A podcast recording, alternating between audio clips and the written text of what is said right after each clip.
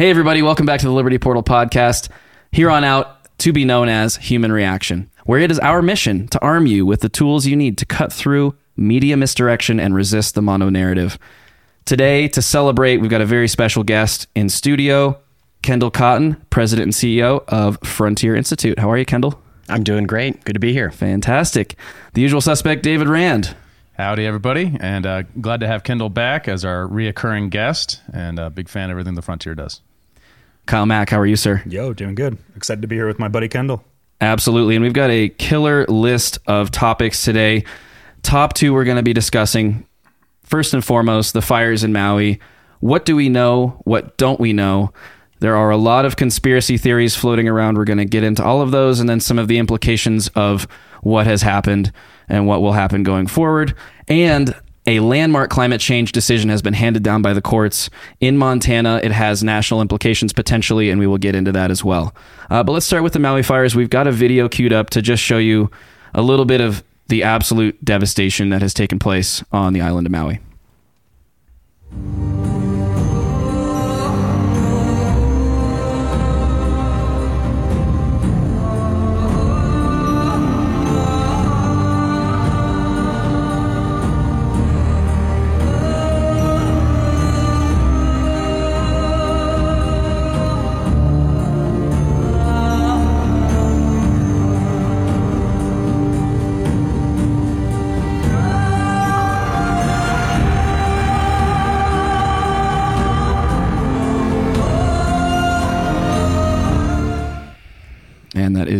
Brutal.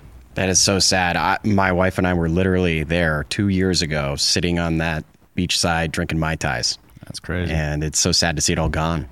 Yeah. Yeah, having been there myself as well, it is it is surreal to know what that place was like and then obviously what those people are going through and going to have to go through to, to rebuild it. Um, One of the challenges is just just what is the total human cost here? I mean, we don't really know. Um, Right. Sitting somewhere around 100 people confirmed, but there's up to 1,400 estimate people missing. Uh, and then additionally to that, because it's so hot for all kinds of reasons that we'll dig, dig into, because there's so much immense information about this issue. Uh, I, I pronounced that word weird. That was misinformation about this issue. My bad. Uh, was that their the remains are ash.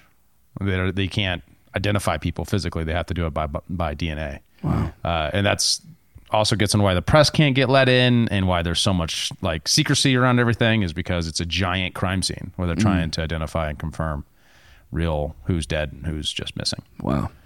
Yeah. So you did a lot of deep digging on this topic. Do you want to kind of lay that out for This us? This is probably the most I've ever prepared for on a podcast because uh, part of it was um, fires are something that unlike unlike a lot of them um, America Montanans kind of get because we're just around it a lot, and it seemed like so much of the coverage were especially the grassroots coverage by our competition, I guess, uh, of uh, small podcasts and small commentators talking about this who were just getting things straight wrong, and ju- or or this is probably the worst case of outright misinformation I've ever seen outside the mainstream press. Right? Now, is there it's misinformation, but has it verged into, or is there any disinformation? yeah, I, guess think there's legit question. disinformation too. Okay. For example, one of the first press conferences, the mayor comes out and he says the devastation is like a bomb, and then a bunch of people came out and said, "Oh, bombs started it." So Mm. obviously it was arson. So a bunch of the right jumped onto that. It's like, no, no, no, no.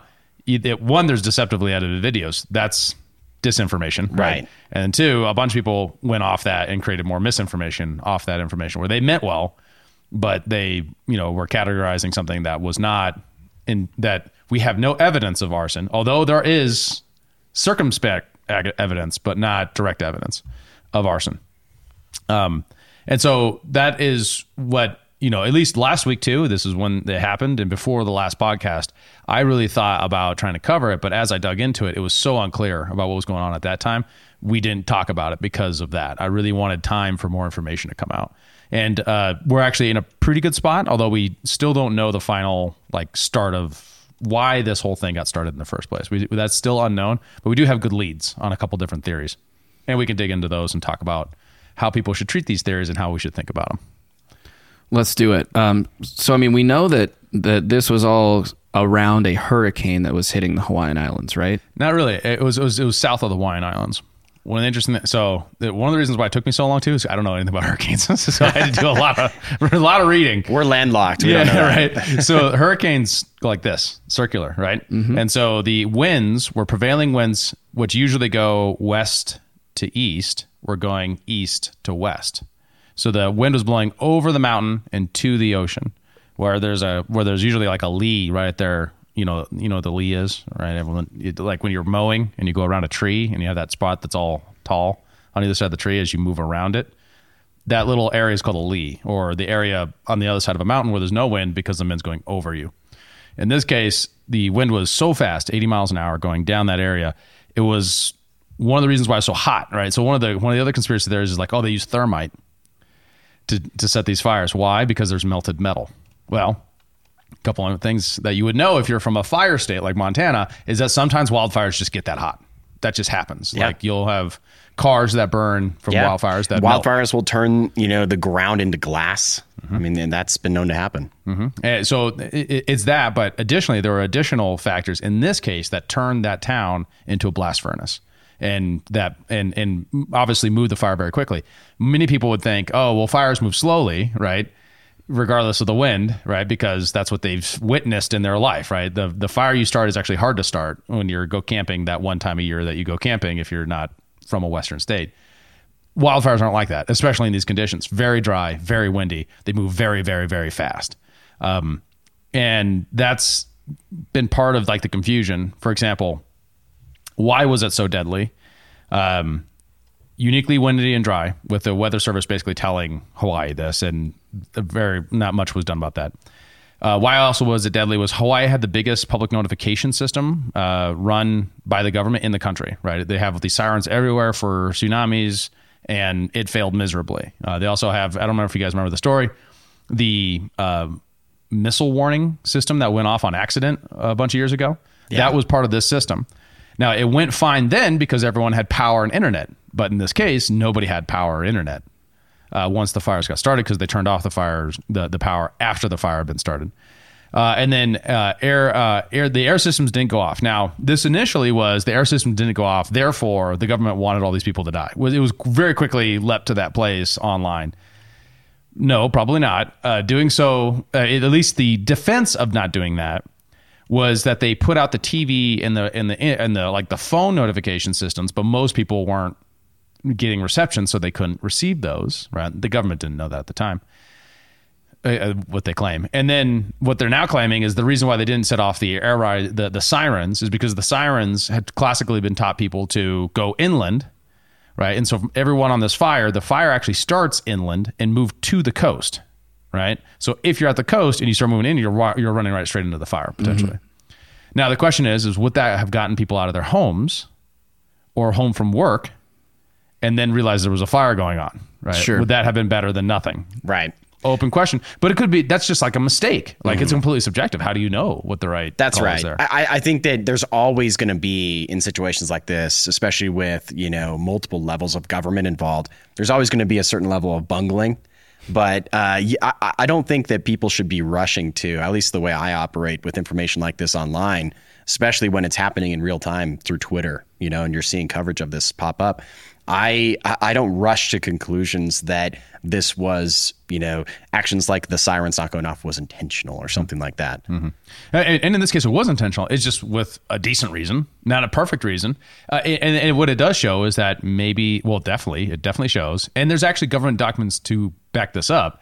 They systematically underestimated the danger of wildfires because islands are a dangerous place to live when it gets dry and you're on a wildfire and there's a wildfire, even though you're surrounded by water. Um, and partly because they don't do desalination enough, maybe, or maybe they don't have like the water services to like defend. Well, all the population centers are on the beach, right? So like like most of the population, right? So, but they still put out fires with clean water, like from fire hydrants. Why?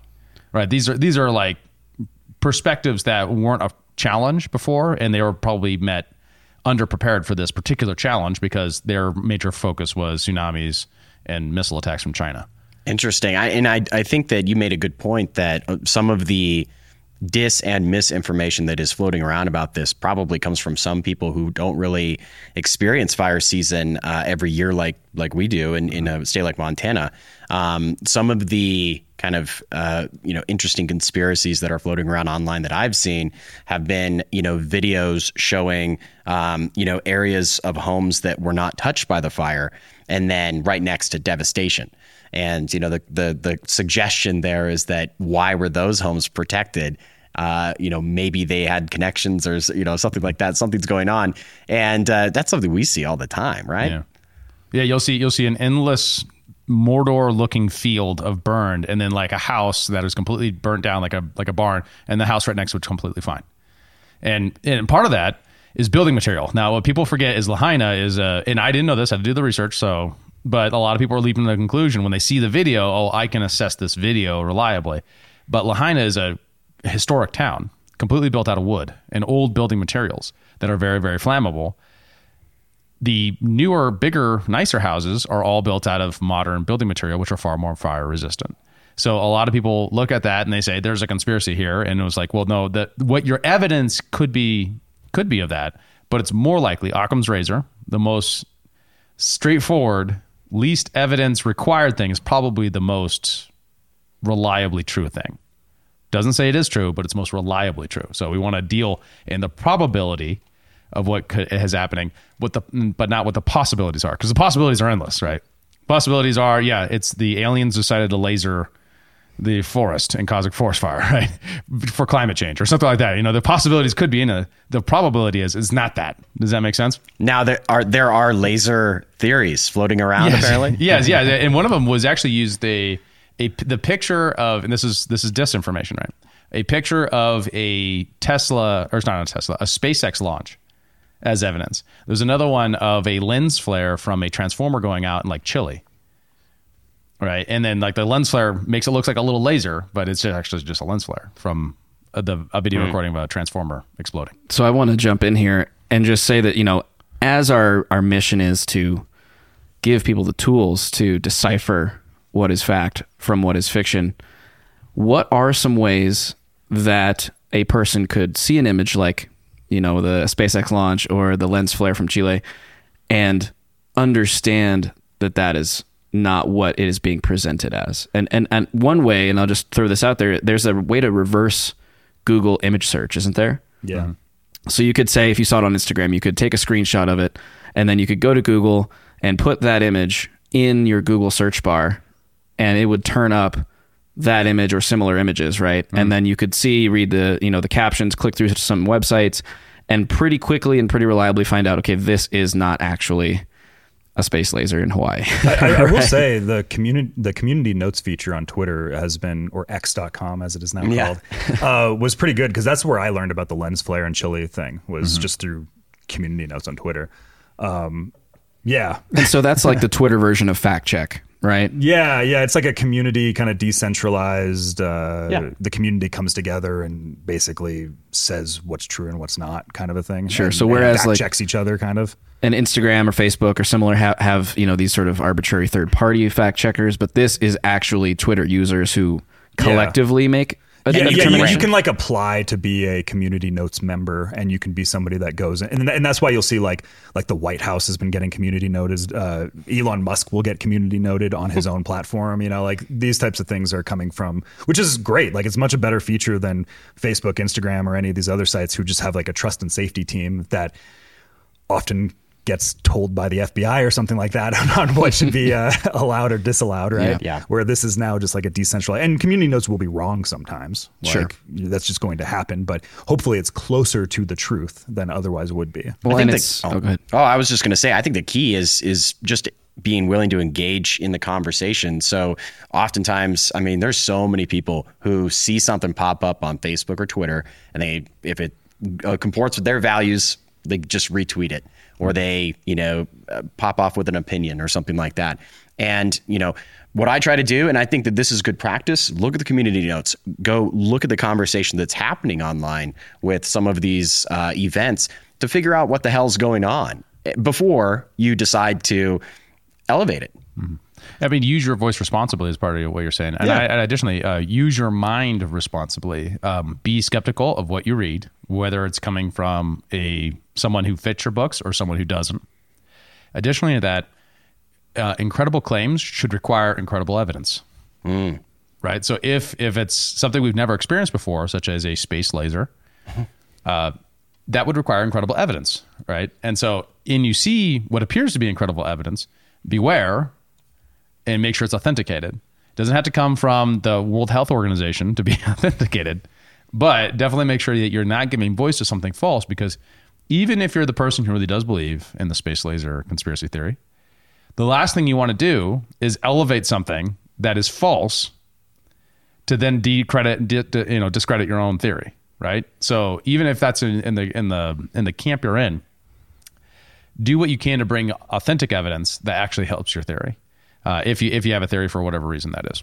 Well, it's also we live in the like if it comes from a screen, like just be cautious in general. Because we live in the age of deep fakes, AI manipulation, bot farms, all of this stuff. Like you got to be very careful with any amount of information that you see on whether or not it's true. Like you, you're never going to be 100% certain of anything really these days if it's Right. coming from it's understandable that people are, are skeptical of the mainstream institutions that are failing so much, uh, but don't use that as a reason to just become the puppet of people trying to manipulate you who just happen to not be part of those institutions. So, Absolutely. Um, and on back onto the uh, real quick, and I want to make this point. Some people have accused the person who's in charge of the emergency system that would let off the sirens of being un- underqualified for the position because his only real career qualification before this was being the deputy chief of staff for the mayor of Maui. Right, so it's a political appointee position, and maybe he screwed it up, and maybe it should there should be a higher standard for civil service in this area. But we know that it's very typical for many areas of the government that the best way to get into a high level position of government isn't to be necessarily be the most qualified, but to know the right people. Right, and that's true for private business too. But it's even more disastrous when this is emergency services and you've systematically underestimated fire risks. Can I bring up one thing? And this is a, a conspiracy theory that uh, has popped up around this, right? Is that the chief of police in uh, Lahaina is the chief of police that was in Las Vegas during the shooting that occurred, the mass shooting that occurred No there way. years ago. I have not seen I think I I have saw not that. heard that. I saw that. Kyle, can you confirm this for us? I will I will look at it. He, I, I think it, it- this. You might bring me wrong, Kyle, but I looked into this a little bit, and it, I think that the response was that he was not chief of police, but he was on the force. Mm. So he wasn't the chief in Las Vegas. I don't think he was. Okay. Yeah, if I, if I'm remembering right from from some of the conversation there, but there is also the he- fact he was that a captain in Las Vegas, and then he's the police chief in Maui mm-hmm. Uh, as of uh, 2021. I don't see how these things could possibly be related, but we don't know the motivation of the, of the shooter in the Vegas case. So It's- therefore, it- how could we know? It's like our friend who was, uh, you know, in the risk management department at, uh, you know, Bear Stearns or whatever, and then goes to Silicon Valley Bank. Oh, yeah. It's like a really bad track record. yeah, Mr. Uh, Gentile, I believe was his name, if I Although, remember correct. to be fair, wait, wait, wait, wait. To be fair, I'm not sure the police chief has anything to do with fire prevention. I'm sure not. Yeah. I'm sure not. Come on, guys. I, th- I think I think the allegations were around. Let's how, dive into this. it is straight. It is. It is a crazy coincidence. That might be more right. If it is arson, right? If if we got evidence of arson, and then we got evidence that the arson near had connections with the intelligence community. Yeah. Well, they were. But I mean, like we don't have any of that evidence, so let's not. I mean, why? It's not really. really and there's a lot talking about. more simplistic explanations that are very viable. Yes, you know? completely. right. But there were reports of like roads being blocked by police so that you mm. know preventing people from leaving Lahaina during the, the Yes. heat of the fire. Right? Do you have anything? Well, more it on was that? it was it was preventing people from leaving the fire was isn't exactly right. It's more like there were areas that were blocked off because it was too dangerous to cross, right? Because the fire doesn't uniformly move to the to the shoreline, right? So they were trying to get people to go the safe way out, and a lot of people are questioning whether or not they made the right calls there. Right. So, it's not that the roads were blocked to prevent people from leaving, but roadblocks that are meant to steer people in a certain way could have prevented people from leaving unintentionally. Yes, or, or or we're trying to prevent people leaving what the people thought was safe, but turned out not to be. Sure. Right? We don't we don't actually know. I mean, there's not a detailed enough account that I would have been able to find to suggest when those cases were made. one of the great things about this moment is that there's people on the ground who can say, "This is my experience," and get eyewitness experience. And actually, I have one linked, uh, Kyle, if you want to bring it up because it is fascinating. Uh, listen to this guy talk about how he got out. Um, and that holds the powerful accountable. But we also need to have a little bit of charity because these are human beings trying to make the best of calls they can in a desperately terrible situation. So, and I have, you know, treat with charity their critics, right? And treat with charity the people who are in a crazy situation that they were underprepared for by their leadership for years. Uh, and misserved by their, you know, by their leadership, by the people who are supposed to be in a regulating energy monopoly, which we'll talk about in a little bit and then put in a situation where they got to try to save the most lives they can. Right? That's a terrible situation to be in. So like it's important not to be like, "Oh, they're with the government, they're evil." Um, these guys might not be. They might be just trying to do the best thing they can do at the right time, at course. the, at the worst time possible. All right, yeah. Here's the video of the eyewitness. It was a firestorm. I know, but there was tornadoes of ash the size of charcoal from a barbecue, like being thrown by baseball players. I'm ducking behind walls. I had to kick in the door at Bubba Gumps to get out of it because I was getting pounded. And then Bubba oh, Gump started on fire, and I'm running down Front Street, and the wall. There's like 80 people, and the ocean was on fire. Firefighter told me because the first layer of ash causes the seal. And then the next layer of ash was all the ambers. So the tide line was on fire and had to jump through the water and come up through the fire. And 80 people, they were on the wall. Everybody started jumping in. Coast Guard was out there grabbing people. And I was like, no, I'm good. I was born in the water. I'm tied and they're grabbing people and I swam. I knew my phone was only good for like 15 seconds being submerged, and then swam for like a half mile north. It was like nothing you've ever seen. This was bad that the people in their cars that were dead and from asphyxiation and the fire blew out the car and you just saw the numbers of the dead are so wrong. People My God. Wow. Can I just, before we go any further, like, what a catastrophic tragedy that this is. Hmm. Like, I think it's important that we understand what's going on and we try to suss out this stuff and set the record straight. But, like, let's just for a second stop and appreciate the fact that this is an incredible tragedy. Hmm. Yeah, I mean, it, it, it was an urbanized area that got got burnt up. I mean, this was like the city center. You know, it, it's not a big city, but the fact that this many, I mean, it's like hundred people have died. That's Confirmed. a maybe maybe Yeah, yeah, like. Right. like that number's just coming from like them going into the houses and finding like their skulls and stuff. Like Yeah. that we, there's still so many people missing, and you can only presume are probably dead. I mean, that's that's the crazy thing. If it is anywhere near 1400, that's gonna it's gonna be one of the biggest tragedies since 9/11. Mm-hmm. Think about that in scale and scope. And it's a natural tragedy to the degree that we think it was caused by natural causes, potentially by malfeasance and things like that. But that and what we're talking about trying to suss out what's true here, I definitely wouldn't want anyone to take the perspective that we're trying to be harsh by doing that or or telling like we've been here we've seen it as you guys have said. That isn't saying that you're not trying to reduce the tragedy of the situation. We're trying to say is like this is a tragedy and you um, and you've experienced this place and it's and it's a terrible thing that it's gone now uh, and you know all, I think a lot of people and this is a criticism I have of the um, of the climate change folks here we're very fast to say this fits into my books into a narrative I want to tell about this without any evidence and I that really disgusts me. It's kind of like after a mass shooting, someone says like, "Oh, this is why we need gun control," right? It's like, man, the bodies aren't even cold yet, bro. Like, why are you trying to turn this into your political thing? We do need to get to the politics of it eventually, but geez, man, it's too soon. Like, give it a let it breathe for just a minute, because there's like a human tragedy here that shouldn't be reduced to a simple story that fits your prior convictions about what the country should do with energy policy. Mm-hmm. well said. Yeah.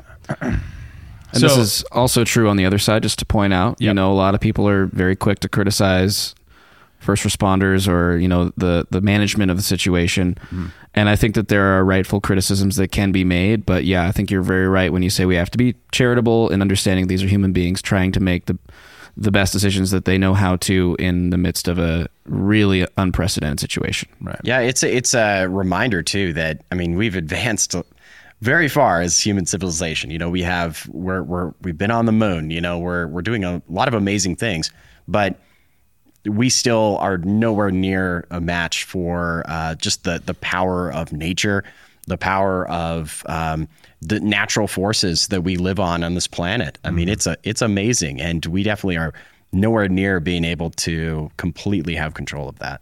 Absolutely.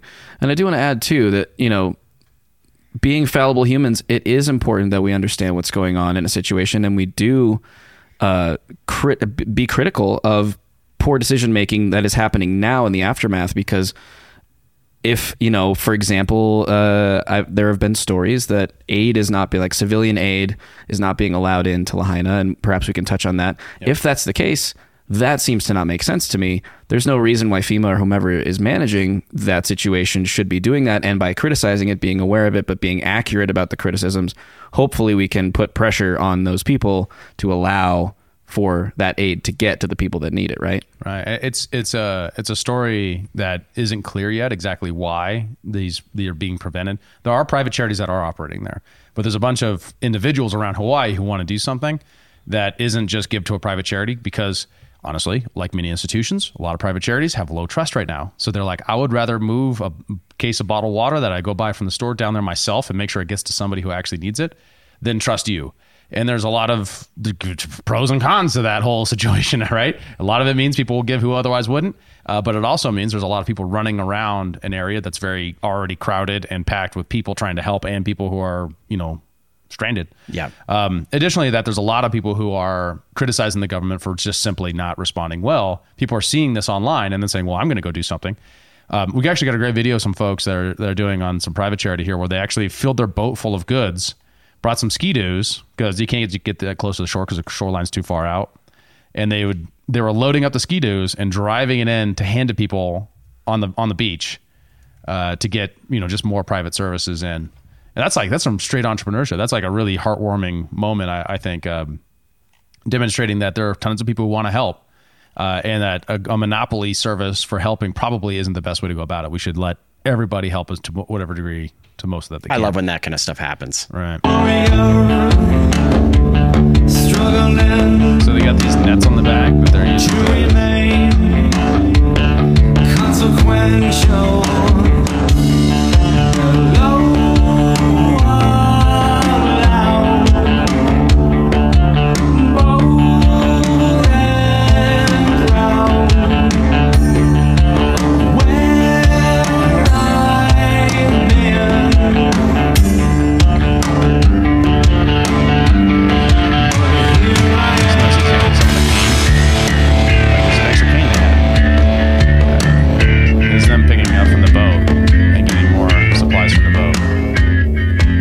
So this and this is one of those things, right? Is you just don't have. If you say, "Oh, the government's going to handle it," a ton of people are. This is this is an unintended good thing of this is a lot of people are saying, "I don't care if the government's going to say no. I'm going to go do it anyway." So that's a, that's a good thing. That's bravery. Mm-hmm. That's courage, man. Because you don't know what happens if FEMA comes after you. Um, but why? I mean, importantly, why would FEMA come after an individual for helping in a tragedy? I think that's like not the proper use of government resources in a tragedy. Mm-hmm. Right. I, I, I guess would it be because they're in the way, or there's a concern that they're going to get in the way of their operations? It's kind of like Right. like you know people flying drones around fires here.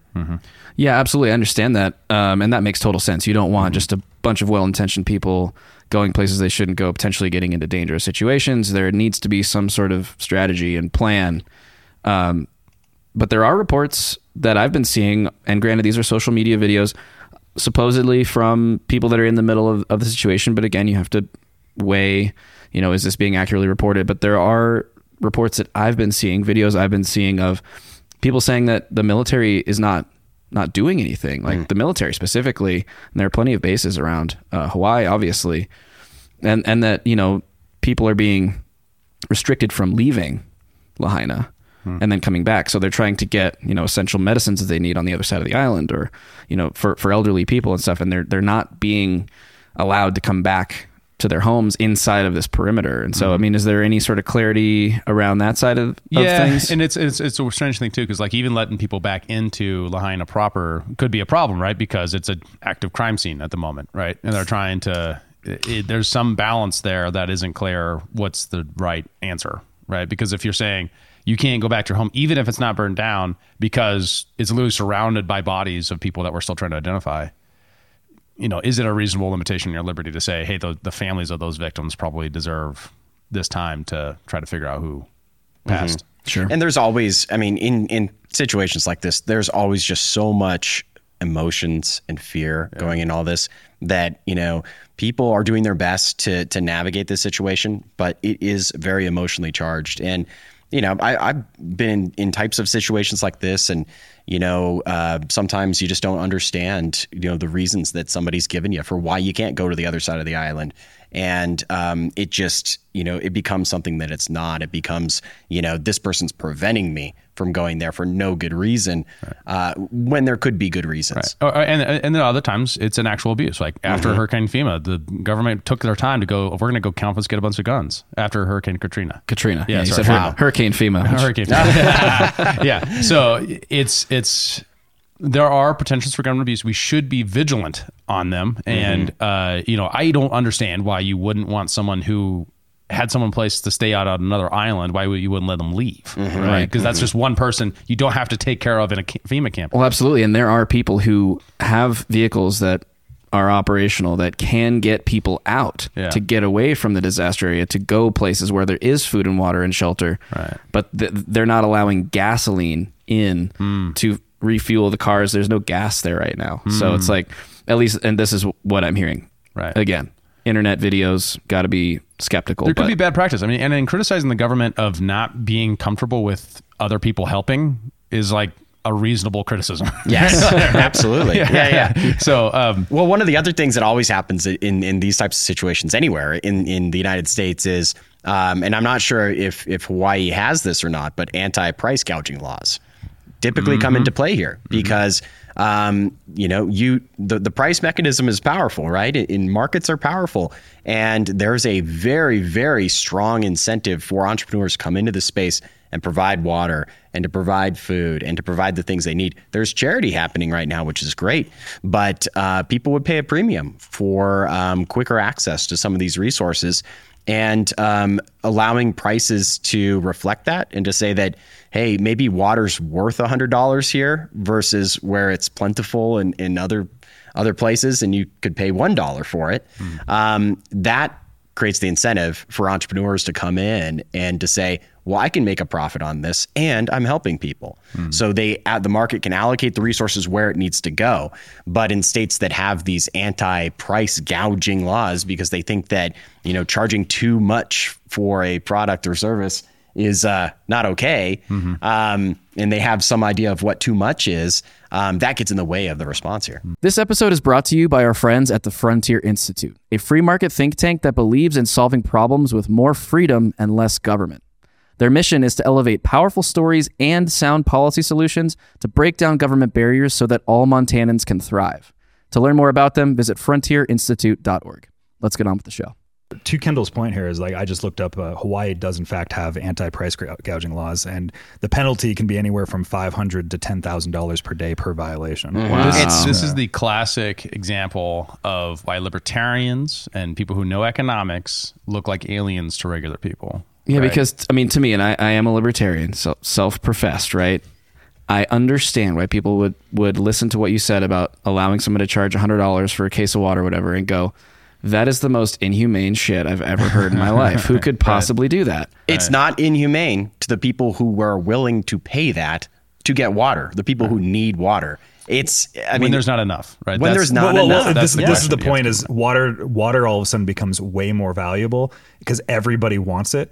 And if you don't end up upcharging it, you're going to end up having massive shortages of water because everybody's Yes. going to be just Well, trying and to how hoard do how does the market, how do the entrepreneurs, how do the people who make water know that how many wa- how much water is needed in Maui, right? If they don't have a price that correspond with that, if the price just stays one dollar for a bottle of water, then nobody's telling them that Maui might need more water, other than just you know the news reports and they can say him yeah they probably need more water but when you have a price they can say hey if the, if the price that people are willing to pay in maui for water is $100 they need a lot of water we Right. better ramp up production and maybe it's worth fueling up my jet ski and making Yeah. really inefficient runs across the ocean from here to there to do this exactly thing for because people. then entrepreneurs and businesses know okay if i can sell water for $100 then the resources that go into delivering that water and producing it like a jet ski even if it's more or uh, less efficient than usually the usual production uh, pipeline that they would have uh, it's worth it and so they can actually ramp up production to meet the need but when government passes laws like this uh, it gets in the way of that market response Think about it, it- everyone was handing out um, the response to COVID, right? A bunch of these Yeah. distilleries kept started making hand sanitizer because they could efficiently do so. They had that incentive to do so for public relations purposes. Right? They weren't selling it, but there, if there was an actual shortage of hand sanitizer, it would be a great way for them to make extra money when they can't sell alcohol otherwise. And then additionally, like the private enterprise people who would normal modes of delivering this are less efficient by skidoo right it's going to be more expensive but it is worth your time if you can sell it that said it doesn't imply that businesses can't have other practices too such as you're a gas station near lahaina and you want to be charitable you keep on selling below the new market rate Sure. and then you and then and then you prevent um, stockpiling by basically you know um, giving them a, min- a, a maximum amount they Yeah, can buy like rationing it kind of. rationing it, right? So th- that is not prohibited in in our worldview. It just says don't don't place an arbitrary cap that could actually be more destructive than it is helpful. Absolutely. Because the other other cases too, what can, can the consumers actually tolerate? If no one has access to internet in the area, maybe they can't give you money in response to your water ball. So what do you do then? Well, the entrepreneur takes it on the nose because you know Yeah. information. So Yeah, well, and in the and this is where we always get into the situation where you know the government's response to this is is who knows, you know, who knows how much it's going to cost? Might cost millions. We have no clue because they're not responding to incentives.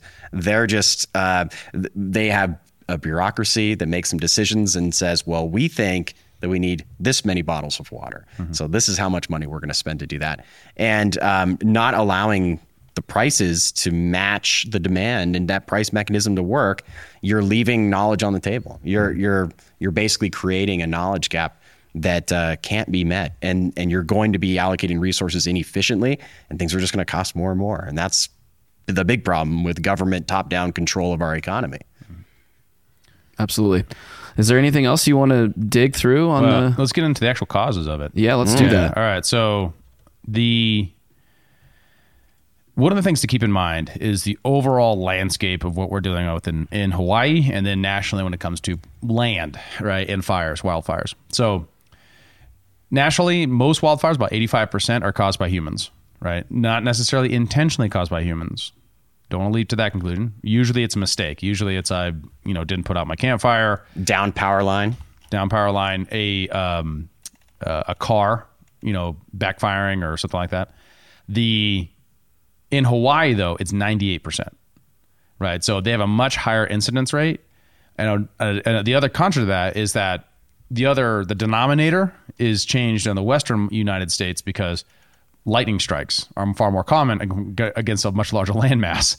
Uh, lightning strikes maybe aren't as common, and there were definitely a lot of study about whether or not a lightning strike had been recorded in this area, and they, we do have like satellite measurements of lightning strikes. I didn't know this was a thing, but apparently that's a thing, and there are no detected lightning strikes at this time. So um, it's also important to note that historically, last year was a particularly harsh fire season, and there was a whole bunch of dialogue in 2022 about how they need to do better about fires and starting fires, uh, both on the end of what caused the fires, and like in 2022, there were natural cause fires and there was actual arson. That's important.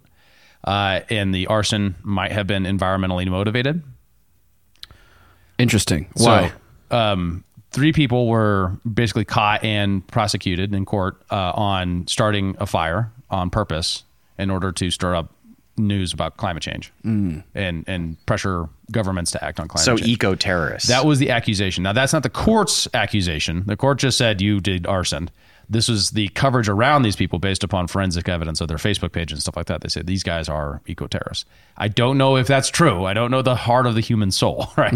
I, what I do know is that these three people were were, were prosecuted for that, and it and that was reported. If that's true, that is one of the most evil things that you could possibly do to, Oh, to hurt other people in in the name of your Let ideology. me go further. Sometimes you got to break a few eggs. This happened last week on the exact same day as the Hawaii fire in Bozeman. Yeah. Kirk, Kirk uh, Hill. So that Kirk access, a guy came out, threw gasoline, lit it, and drove off in a white Toyota, and the police are still looking for him. This I mean- this happened when? Last Last week. the exact same day as the Hawaii fire. I- Isn't that a nuts and, coincidence? and that Whoa. was eco motivated. we don't know. We yet. don't know. The guy hasn't been caught. Yeah, we haven't found him. We know it's a. We, the dude looks like you, Kendall. He's blonde, oh. about five foot eight. Hey, But you don't drive a white Toyota. Yeah, so. what- what- Right, right. It, it could, could have been a rental. Could have been a rental. That's wild. I mean, I mean, I guess. I mean, Kendall just comes on this podcast and he's like, I don't know about it. I don't know anything. I don't know what you're talking about. So thankfully, a witness was there, got a picture of the of the car, and put out the fire. Wow. That Yeah. is so lucky. Yeah, I mean, in in let me let me point out about just how disastrous this could have been. Kirk is literally sitting at the base of the hill that goes up the hill to the aquifer for Bozeman. You could have had what do we had ninety thousand people in Bozeman without water within a day, mm. right? If that water supply yeah, would ninety tainted. to hundred thousand in the Gallatin Valley. Yeah. yeah. There's definitely, you know, th- like arson's a really interesting like criminal pathology, but I think that what's the more interesting kind of connotation here is this idea of this eco-terrorism. I mean, it happens way more than people realize. I mean, there was a really big problem with it, especially um, in kind of the western like forest states back in uh, the late 90s early 2000s you know there was um, these eco-terrorists and these radical environmentalists who were spiking trees for those who don't know what spiking trees is it's basically putting like a big metal spike in a tree so that when a logger's out in the woods and he's cutting down a tree with a chainsaw it will hit the chainsaw and cause i mean basically the, chainsaw explodes in their hands and it kills people and people did die um, when when this was especially ramping up back then. And uh, I think that um, that kind of sheds a, a, a, another light on the climate conversation and all of the um, fear mongering and uh, uh, you know the, the the the how dare you stuff that we see from the media about this stuff. Um, you know, if we're not careful, it provokes that kind of radicalism, Right. and that's not good. Right. No. It's just like so. We need to be sure to warn everybody. Just because someone shares the same ideology and someone else is a terrorist in that ideology doesn't mean everyone that shares that ideology is a terrorist, right? Right. So there's plenty of Muslims who are peaceful, but Islamic terrorism exists. Denying that makes you a slave to the people who are trying to dominate you. Um, the the same thing goes with environmentalists. Plenty of peaceful environmentalists, but it does exist. And denying that, uh, denying the potential pitfalls of that, it just makes us a, v- a better victim for those people who want to commit violence. Well, and even enabling it too, and, and trying to justify this climate anxiety that we're we're seeing, where people are, are not having kids because they're worried about the climate, or you know they're they're uh, condemning people for flying on planes or driving a car, a gas powered car. I mean, it's it's only a hop, skip, and a jump from that to spiking trees and to lighting whole mountains on fire. You know, Well, it is a religion in itself, right? Like, you know, humans are a plague on the planet. There's too many humans. Like we we see that narrative get thrown, which then leads to we shouldn't have kids because we don't want to put them through the suffering that is on the planet, right? Um, that's the that's the big issue. Is like, and then you start to indoctrinate kids into that ideology and they start to just stew with resentment and they don't really know what to do with it. And then when they hit their 20s they want to they want to go all Greta Thunberg and be you know they they, they want to do something. And what do you do about it? Well these people over here are are damaging the planet. This is our home. The mother Gaia is suffering. So then they end up having to uh, they try to act it out because they're just stewing re- with resentment and they have been their entire like childhood. And Yeah. once they're adults they can kind of do something about it right? Mm-hmm. So And you can tell exactly the same story about people who are, who are really into race politics. You know, you can tell the same story eh, on on uh, on both like the white nationalist front, front and the Black Lives Matter front, right? So like each time resentment becomes your motivating factor, be very very careful. And if you meet someone who's motivated by resentment, be very very careful with that person. Uh, totally agree. So, what was the cause? All right. So, the best guess we have so far was probably mismanagement by the utility monopoly, right? So, they have a privately run monopoly. Uh, that monopoly is managed by a public service commission. These guys are in charge of regulating that monopoly to make to force what is a privately run business who can get outside equi- equity purchases, who operates on market prices to set their prices. Apologies, my laptop decided to get weird all of a sudden. Um, and regulate that they're actually fulfilling the commitments that they say they're going to commit when it comes to how they're running the company, right? So this is in in free markets. When do you have a monopoly, right? The only time where you have a monopoly that's very clear is what's called a natural monopoly, right? Mm-hmm. Where in the marketplace it would be so economically inefficient to have a competitor that no competitor ever arises.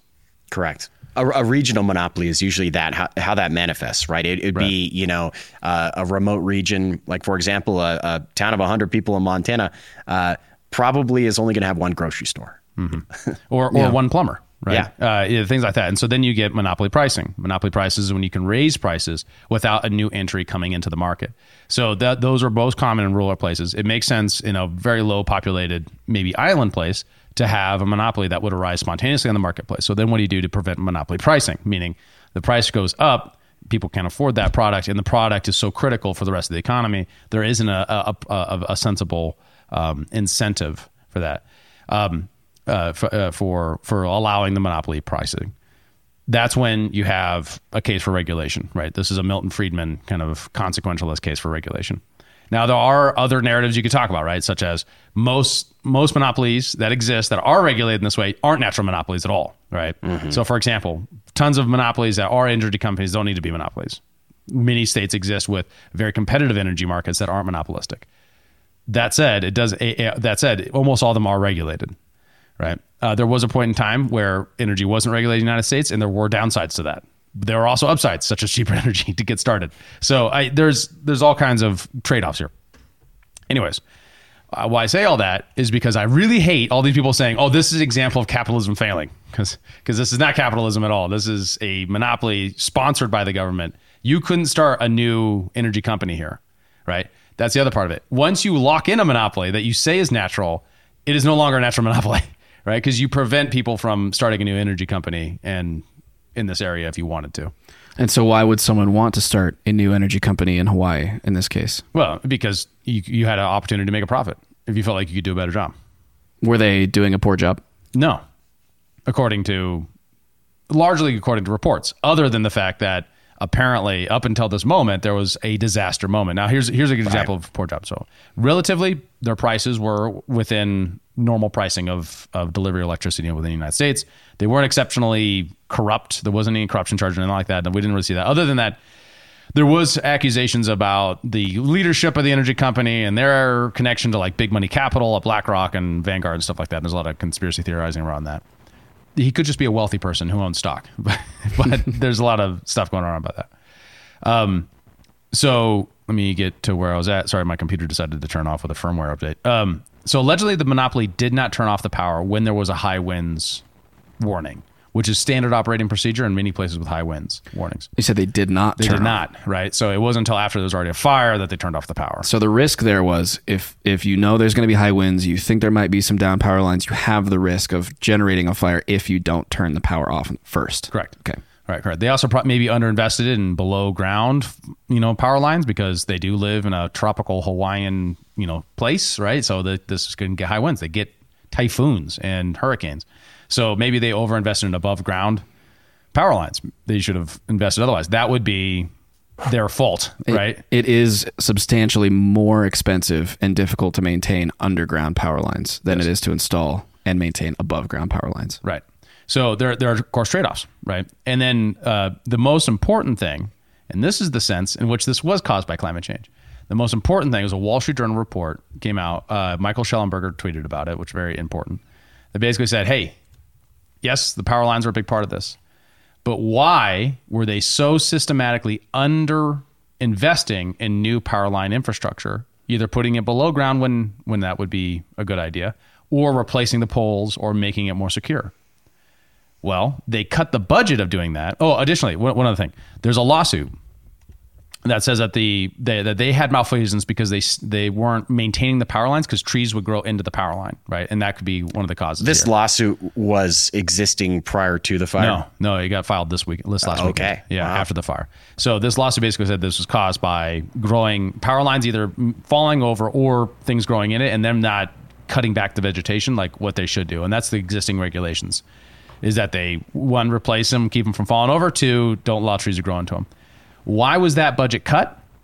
The Wall Street Journal reports because they started investing more in green energy, they cut that part of their budget. One of the things to note is when you have your pricing set by a monopoly, by a, commission agency, you face bad incentives to invest in things that grow your equity, grow your capital, and that means new projects, not necessarily more maintenance. Right. So you have bad incentives both from like the green angle and from the regulate regulatory angle, where they say what they want is all this high, you know, all this safety, right? But that's just corporate lingo, right? Right. Right. What they really want is to increase their stock price as much as they can. And then the regulator should be the one stepping in and saying, no, no, no, your goal is not to increase your stock price. Your goal is to deliver cheap energy to your people, right? And that's maybe why you shouldn't do this next green energy project because it's going to raise costs and you're going to raise costs while cutting your safety budget. That's wrong, right? That's what that regulator exists to do. This regulator failed to do that. Knowing ahead of time, one, that there were many warnings of more fires, right, because of last 2022. Two, they had a fire plan that they never like apparently did not execute on at all. You can find this on their on their on the government website uh, where they were saying they're going to do all these fire breaks and they were going to invest more in you know cutting down vegetation and new poles and stuff like that. Apparently that didn't happen. And and you could look on TikTok about this. It was funny. There are entire TikTok videos of just people going around Google Maps looking at all the places where the vegetation's grown into the power lines, and it's abundant. It's everywhere. It's crazy. Wow. So there was a there was a very systematic corporate malfeasance to not invest there because they had perverse incentives because they don't face a market competition and the regulator set up to do so didn't require them to because they were more hmm. interested in green ideology than in delivering affordable, reliable, and safe energy. Well, that's interesting. It's it, it seems to be almost there's this like there's a, a conflict, I guess, in in this ideology where you, you can either focus on the equity and social justice, or you can focus on envi- better environmental outcomes, and you can't focus on both. You know, so you're diverting resources away from improving safety to uh, mitigate the effects of climate change. So as the climate's getting, you know, warmer and droughts worse, you have to be better prepared for potential for fires that's where you should invest in greater safety measures. But instead, they went and focused on, I guess, building out their equity program at their company, and uh, this is the, this is the result. That's right. There's, Is there- there's some great uh, anecdote TikTok videos too, if you want to look at them, Kyle, because that, that showed just how bad some of these poles were and Wow. the vegetation growth is. Is this uh, is there a component here that where their access to capital is sort of curtailed based on ESG scores and metrics that they might have been investing in some of these measures in order to, you know, re- retain access to to capital? Yeah, but I mean, when you have a little captive consumer base, right? But your price price increases have to be approved by a political body. I don't know how ESG plays into that. That would make you different, other than hmm.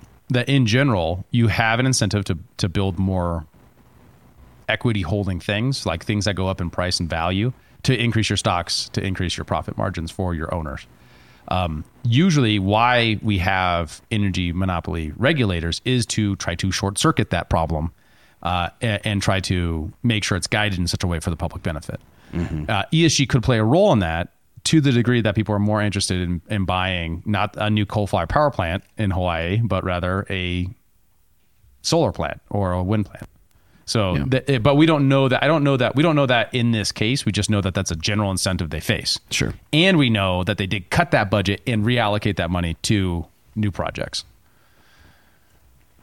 So that's my case for why this was a uh, not just a corporate problem, but this was a massive government failure on every single level, right? I mean, on the high vision level of what is the purpose of energy and like the climate change cult religion thing that's going on in our on our social order, and second, in the execution of doing your job as an energy commissioner. Right, because they're saying, yeah, cut the safety thing and do that. They approve those budgets. That's part of being public public service. At least that's what it is in Montana. I can't imagine a Democrat blue state that doesn't have that part of where the Energy Commission is approving the budgets and the spending of the energy monopoly. Oh yeah. yeah, or well, the rates. well, and, and that just shows how much these ESG, DEI, all these acronyms, they're just what they end up doing is they end up uh, misaligning incentives. So nobody can actually do what's proper because everybody's like, well, we got to focus on this area. We have to focus on this area. And it, and you know, I, I've said on the podcast many times where it's it's like a Trojan horse that creates misincentives, which then causes all these catastrophic failures everywhere. Whether or not that's due to it just being kind of this religion that everybody's following, or if it's malicious, who knows? That can all be debated. But uh, that is kind of what ends up happening here. Is just like you can't get accurate information because everybody has misaligned incentives. Um, well, okay, so here's a, a TikTok video of one of the things that you were mentioning here, Dave. So This is how the fire started. It's because if you guys look down here, So they the never lines are maintain going the through. fucking trees. And the trees run to the wires. Wow, this, they're like practically falling on the the wires. Yeah, you can go ahead and pause it there. Wow. Yeah. So uh, there's a whole bunch of misinterpretations of that, right? So they keep saying this is why we need more regulations on energy companies, um, uh, but they weren't following the regulations they had, right? There's no enforcement of these because you have to have a, a service commission that actually is interested in enforcement. Um, additionally to that, the, uh, they keep on saying that this was caused by climate change, uh, that these are that these conditions, but, but what they keep saying is like that this is like historic conditions. These are rare, but they're not new. Many fire, fire, wildfires have burned up a large part of Hawaii in the past. Like when you go geological scale, like a lot of uh, real fires have started in Hawaii, and this is not a historically. This is historically bad when it comes to the human cost, but not in terms at all when it comes of, of the amount of area that burns up in Hawaii annually. Uh, this was terrible when it comes to the circumstance of being of when the fire started and the winds at the time and the government response and everything. All these things came up together in a, in a storm that were absolutely terrible in the human cost. But when it comes to the actual area burned up, was statistically not that significant. It just happened to start right in the worst place, right at the worst time with the with the wind. Um, yeah, that is that is some of the major misinterpretations I've seen that. And then lastly, or not not just lastly, but Vanguard BlackRock own the energy monopoly. That's another thing that people have found, right? Because you can look up who owns what. Uh, but it isn't sure why that is important. Other than that, the CEO of the energy company that made this decision, it is making three million dollars a year. So great work if you can get it. No kidding. Yeah, this guy this guy made the decision to cut the safety budget of cutting vegetations and then invest in green energy. Well, why that's relevant is we mentioned the ESG stuff. Yeah. Larry Fink, the CEO of BlackRock, is the guy that push, pushes ESGs on everybody. so Right. like that that is where the But it's, connection it's like lies, almost right? uh, even if they weren't owned by that, they would still face that same exact uh, you know incentive, right? Well, the, Vanguard, BlackRock, State Street, they own majority. They own the most shares, like primary shares, in like eighty percent of publicly traded companies across the United States. So, like, if you're going to be part of this, like, they have the voting power on across all of these all these different entities. I think that's where the conspiracies along this lie. Whether or not they're actually pushing how much they're involved in this, and like whether there's malicious intent or whatever, like you know, that's up for debate. But I think that's where the connections lie, where where it's relevant, Right. Because they're there. And the other one is that in the same agenda that this fire was started intentionally in order to um, set up for a 15 minute city, right? So there's this World Economic Forum paper that basically says, you know, what make a great spot for a 15 minute city, city, this city that they that just burned down, right? So they this is a classic post hoc ergo propter hoc fallacy. In philosophy, this is the rooster crowed and then the sun come up. So what I deduce is the rooster made the sun come up because the rooster crowed and then that happened, hmm. right? So this is another one of the things where, like the internet, they'll say, well, the WEF wanted this to be a 15 minute city. There was a fire that destroyed the city. There are people who are making offers to buy land in this area.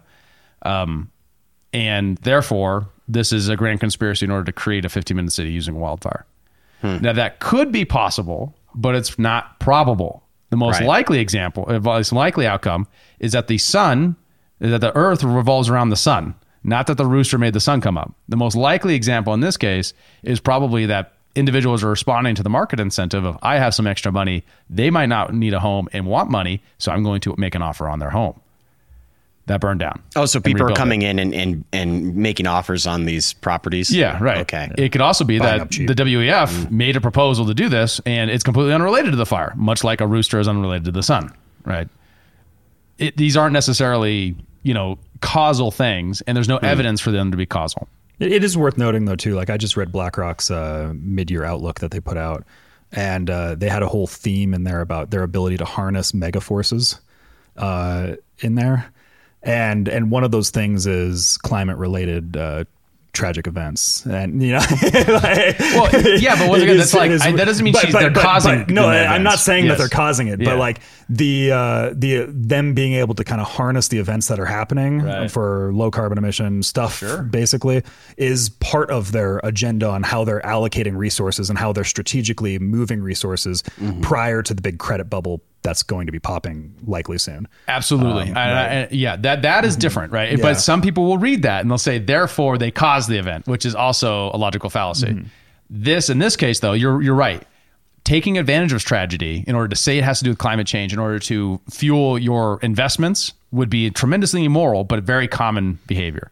In fact, there's a lot of grifting in this space. A dude wrote a book 24 hours after the fire, probably using AI. Yeah. This, it went on Amazon, went super viral uh, online when people discovered this, and it got very unpopular. and I, I just pulled up the link and it's been removed from amazon so And what a scumbag! Oh my goodness! What was the book about? Basically about why climate change is to blame for this this tragedy. Yeah, it, it's just a grift, right? And like that's one of the things I've really respected about Michael Shellenberger's reporting on this, and he's the one that's been really kind of popularizing all the the grass stuff around the electrical lines.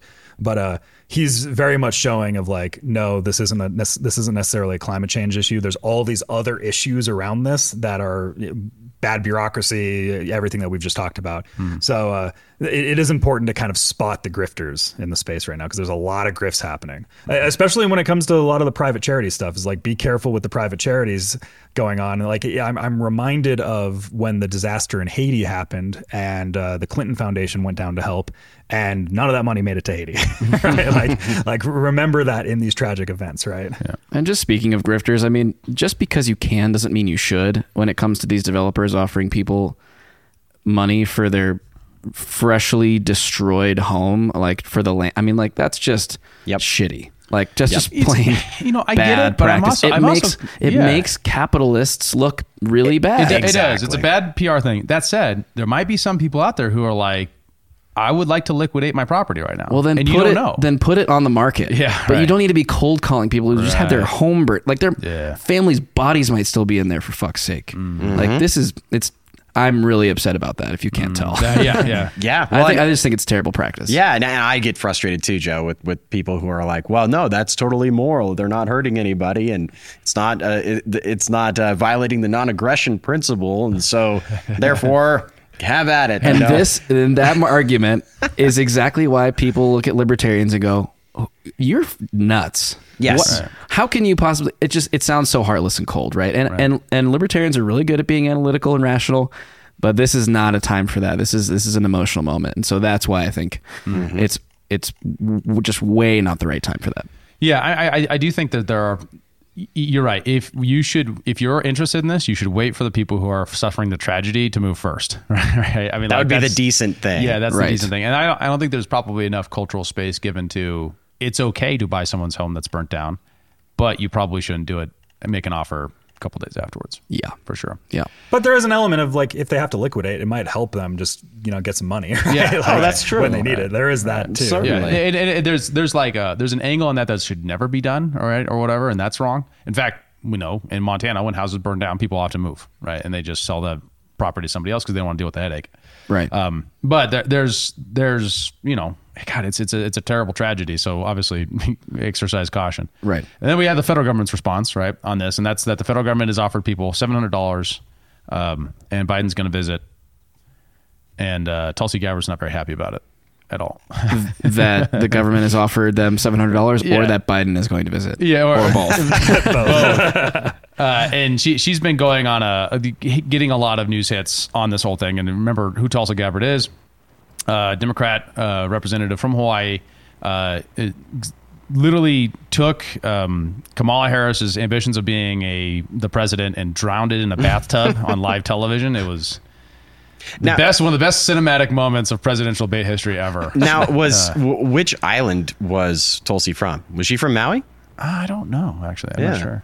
I'm not sure. Do we want to watch this? It's about three minutes. Oh yeah, sure. I got it up. Power outages forced schools to close. Joining us now, Tulsi Gabbard, former Hawaii Congresswoman and a Fox News contributor. Um, Tulsi, you just got back from Maui. Please tell us what you saw there. This is so heartbreaking for all Americans to see.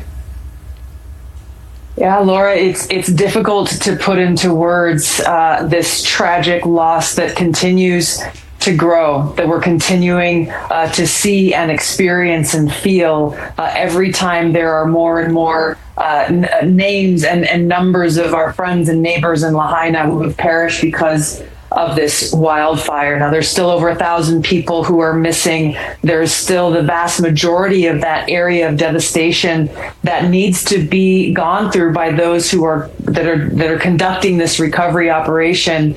Uh, but I also want to speak to the many, many families who live in the community surrounding Lahaina, just north of that historic historic town who are continuing to struggle. Many of them did not have power for days. Uh, they were told the water was contaminated, having to shower and bathe their children with bottled water, uh, cut off from communication. The cell phone towers were down. They had no Wi Fi or internet connectivity. These are people who stood up in the midst of this tragedy and, and did everything they could to help each other. The sad part is we are eight days past this wildfire, and I'm in constant touch with these community members and leaders. They are still not seeing response from the county, the state, the federal government to be able to go out and help them. The community support hubs that they have are 100% community led, volunteer supply collections, conducting all of these coordinations on their own. They feel like the government doesn't care about them, and,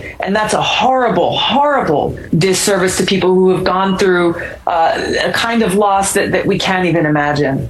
No, I mean, we have a lot of commitments around the globe, and we're not getting into politics here, but you know, we do spend billions and billions of dollars and allocate it to, you know, other countries' issues and problems. And this is when we realize we you have to, you know, put your own oxygen mask on first before you can really help others. And these people need help. They need help now, not not, you know, a week from now. That's exactly right. Wh- When you think about, you know, there's a mom, a woman named Andrea. She's a mom, uh, stay at home mom, raising her kids. She has stepped up and spent every day and night trying to be a coordinator to get the supplies that volunteers are trying to bring in, and oftentimes having to circumvent blockades put in place by the county just to get those supplies to them, to get them to where they need. Not only are they not getting the support that they need, but oftentimes they have been getting blocked from being able uh, to receive the support from their friends uh, and neighbors. Uh, this is a this is a crisis that is continuing on. It is not at all lost on the people of West Maui when they're told that FEMA is going to give those impacted a one-time seven hundred dollar payment. And as they look at the news, they're seeing tens of more millions of dollars being sent to Ukraine. Some of them said, "Hey, maybe if we just change the name of Maui to Ukraine, maybe then they'll pay attention to us." No, Tulsi, and I know all the breaking news tonight about the uh, background of the chief emergency So I, I if I were Biden or Biden's administration, if I was an advisor, uh, where the heck is Kamala? Why isn't she stationed on the ground right now? No one wants Kam- Kam- Kamala But anywhere. she's- You don't know what she's gonna say, bro. Like, But she doesn't have to say anything. She should be handing out water bottles. Yeah. She should be helping. Yeah, people. but when she say what she we says, she's need- like, fire is a word, four letters. She should be Let us start by recognizing what we're wearing and- Yes. on the table. I, Ka- Kamala will, will not ease tensions at all. no, but moment. but I mean, uh, Biden's too old. saying. Biden's Right. too old. Send Kamala. But uh, I mean, really, this is what I think people are craving for Yeah. right now. It goes beyond politics. We need people who are leaders in our country who can come down and say, "No, this is a this is a disaster, and I'm going to lead from the front. I'm going to be there on the ground for however long it takes to get this sorted out."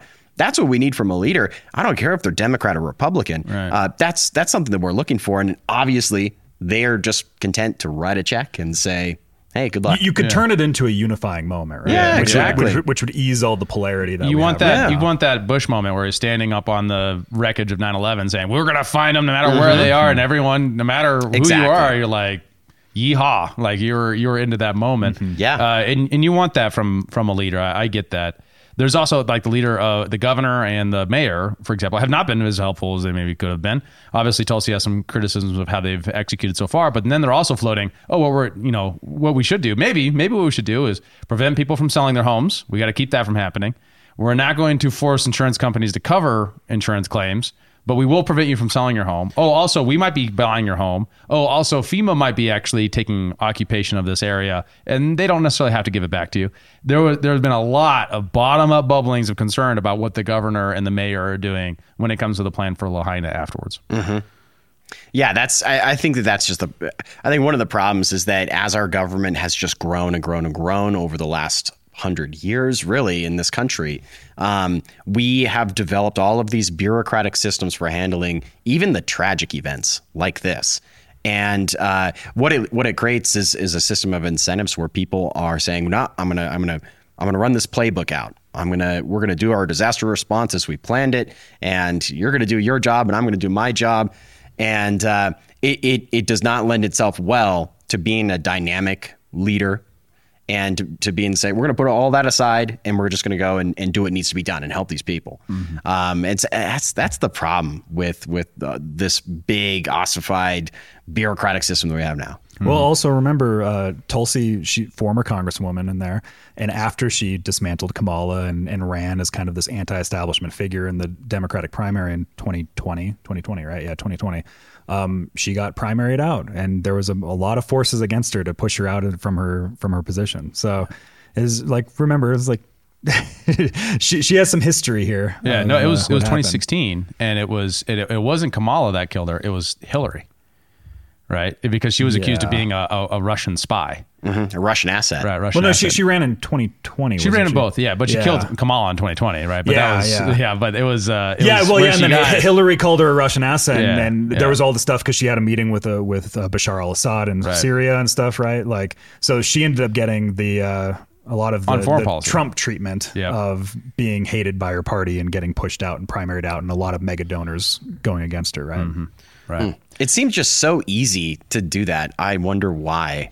I, I mean, other than just this is the way we've always done it, but like, why?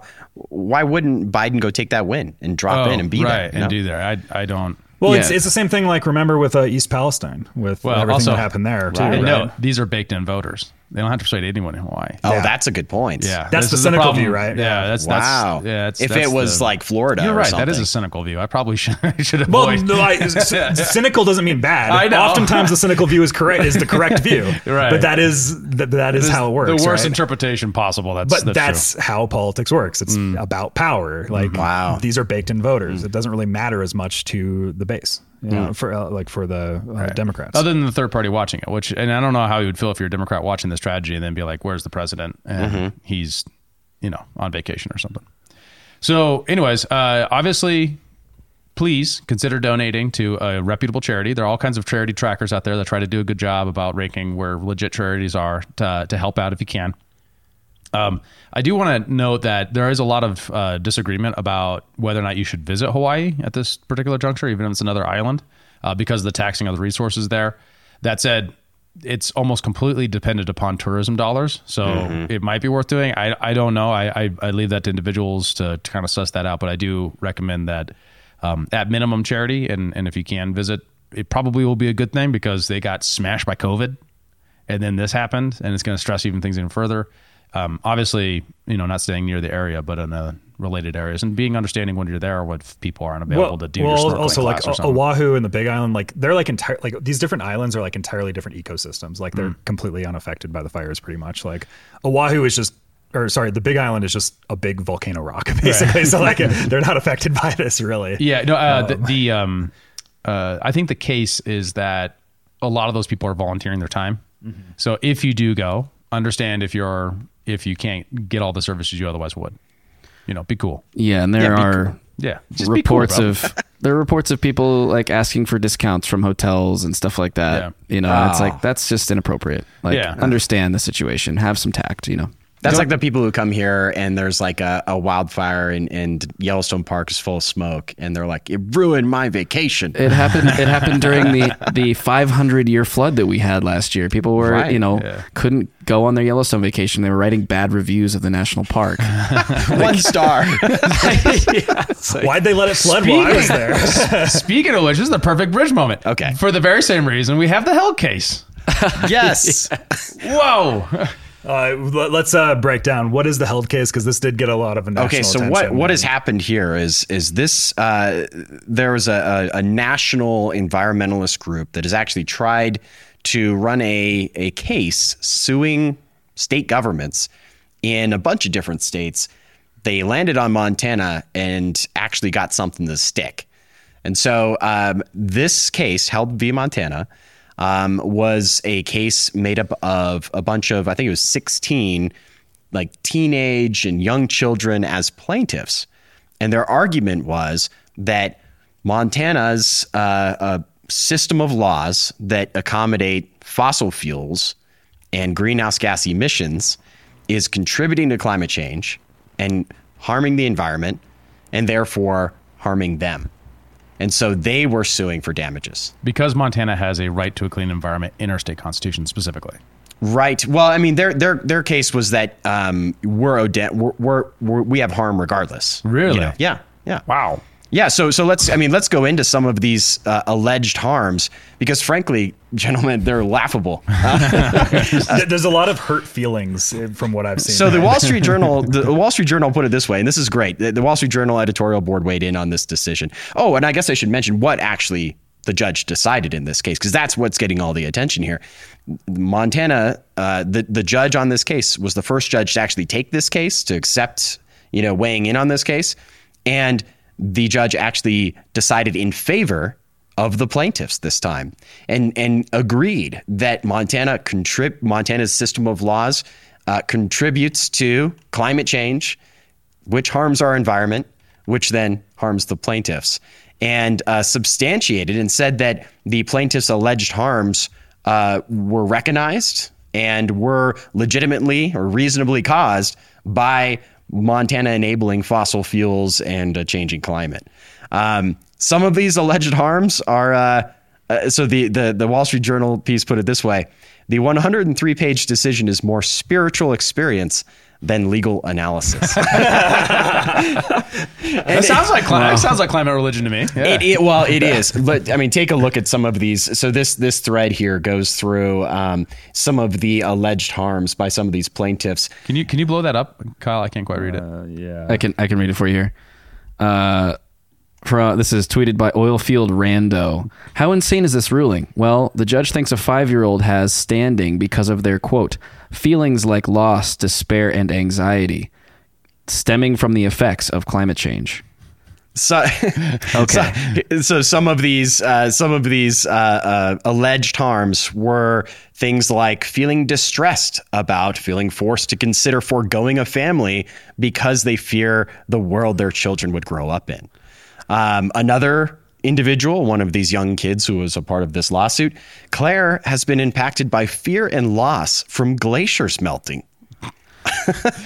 This this this, this quote on here is a two year old. A two year old. A two year old. What? So When- I- when the suit was filed, one of the plaintiffs was, was two years old. Two years old.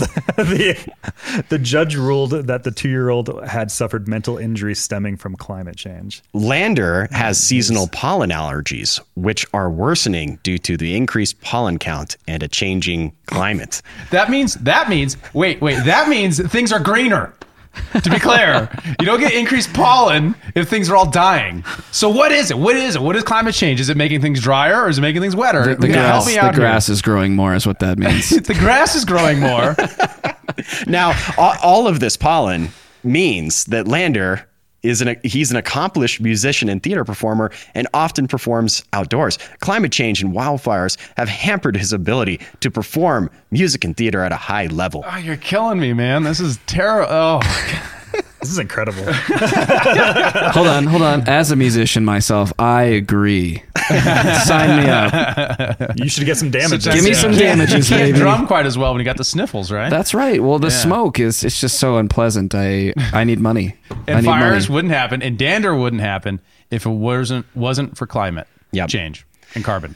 Well, and, and and here's here's the crux. I mean, climate change. Maybe if we take the global effect of climate change, but what was at issue in this case was simply Montana's contribution to that.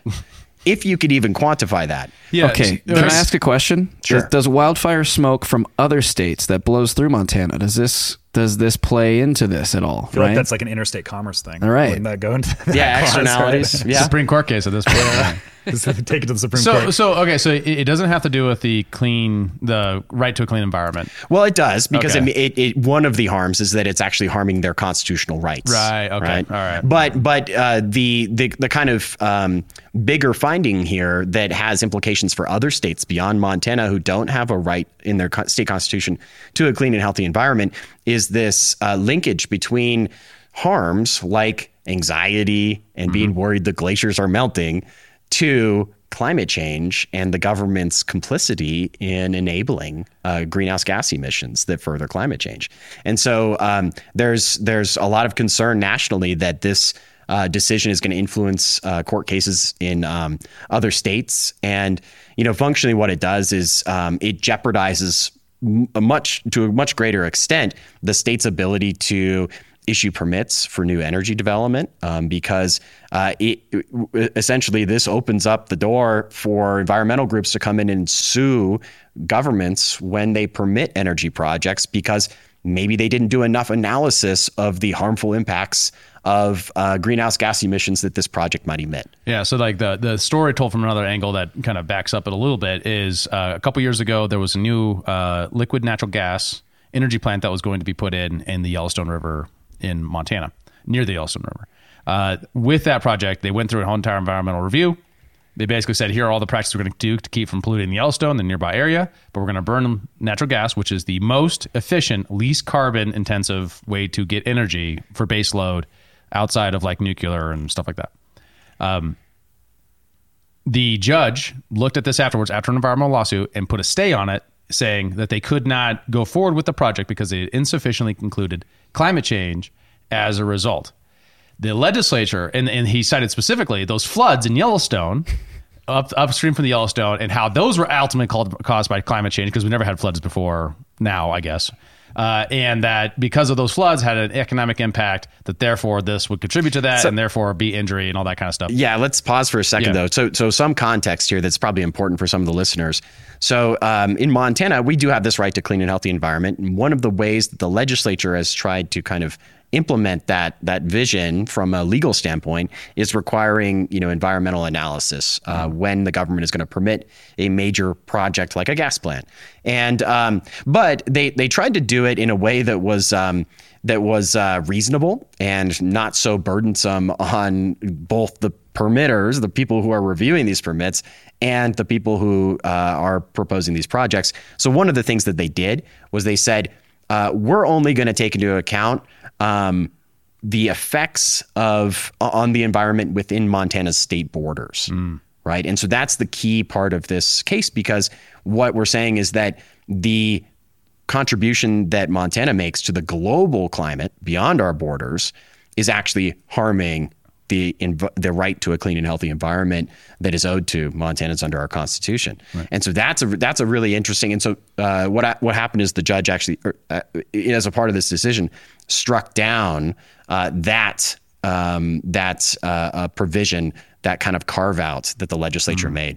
And the, and the legislature also made a carve out this legislative session in response to the judge's stay on the power plant to say that climate change can't be considered a, a factor for these sorts of things. Right. So you struck that down too, right? That's correct. And so, I mean, this this power plant that you're talking about, Dave. I mean, it's it's already built. So, mm. like, the cake is baked for, for for that.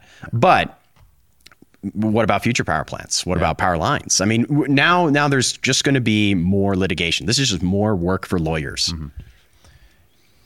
Exactly what the world needs. Well, and, and, and here's so here's the really How, interesting how thing. else is AI going to make all this money? so here's the really interesting thing. Uh, literally this week, a, uh, a an article came out that I, I I read into, and Joe Biden's Justice Department is actually making the case that there is no right to a stable climate in the U.S. Constitution. They actually said that. That was their defense in a court filing that they just made. Um, they said, "quote There is no constitutional right to a stable climate system in the U.S. Constitution." What was So- the context of using that argument?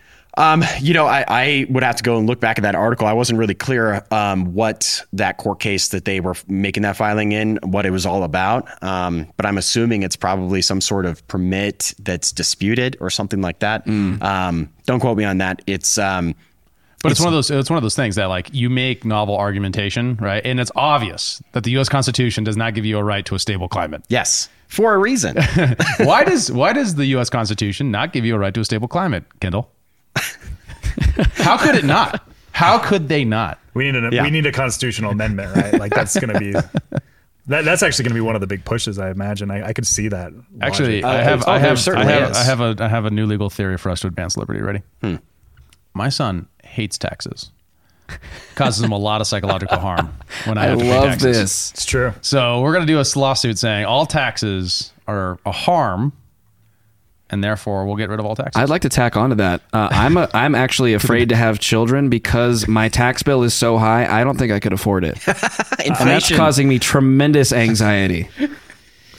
Well, so that, that, exactly right, right. you might actually have a good case there because um, you know th- that's you're exactly right, Dave. I mean, like our Bill of Rights, they're all negative rights. So that means it's rights where the g- people should not do something, right? So um, government must, because we have a right to, you know, uh, life, liberty, and property. The government cannot just wantonly infringe on those rights. Um, that's something the government cannot do. They cannot regulate speech, for instance.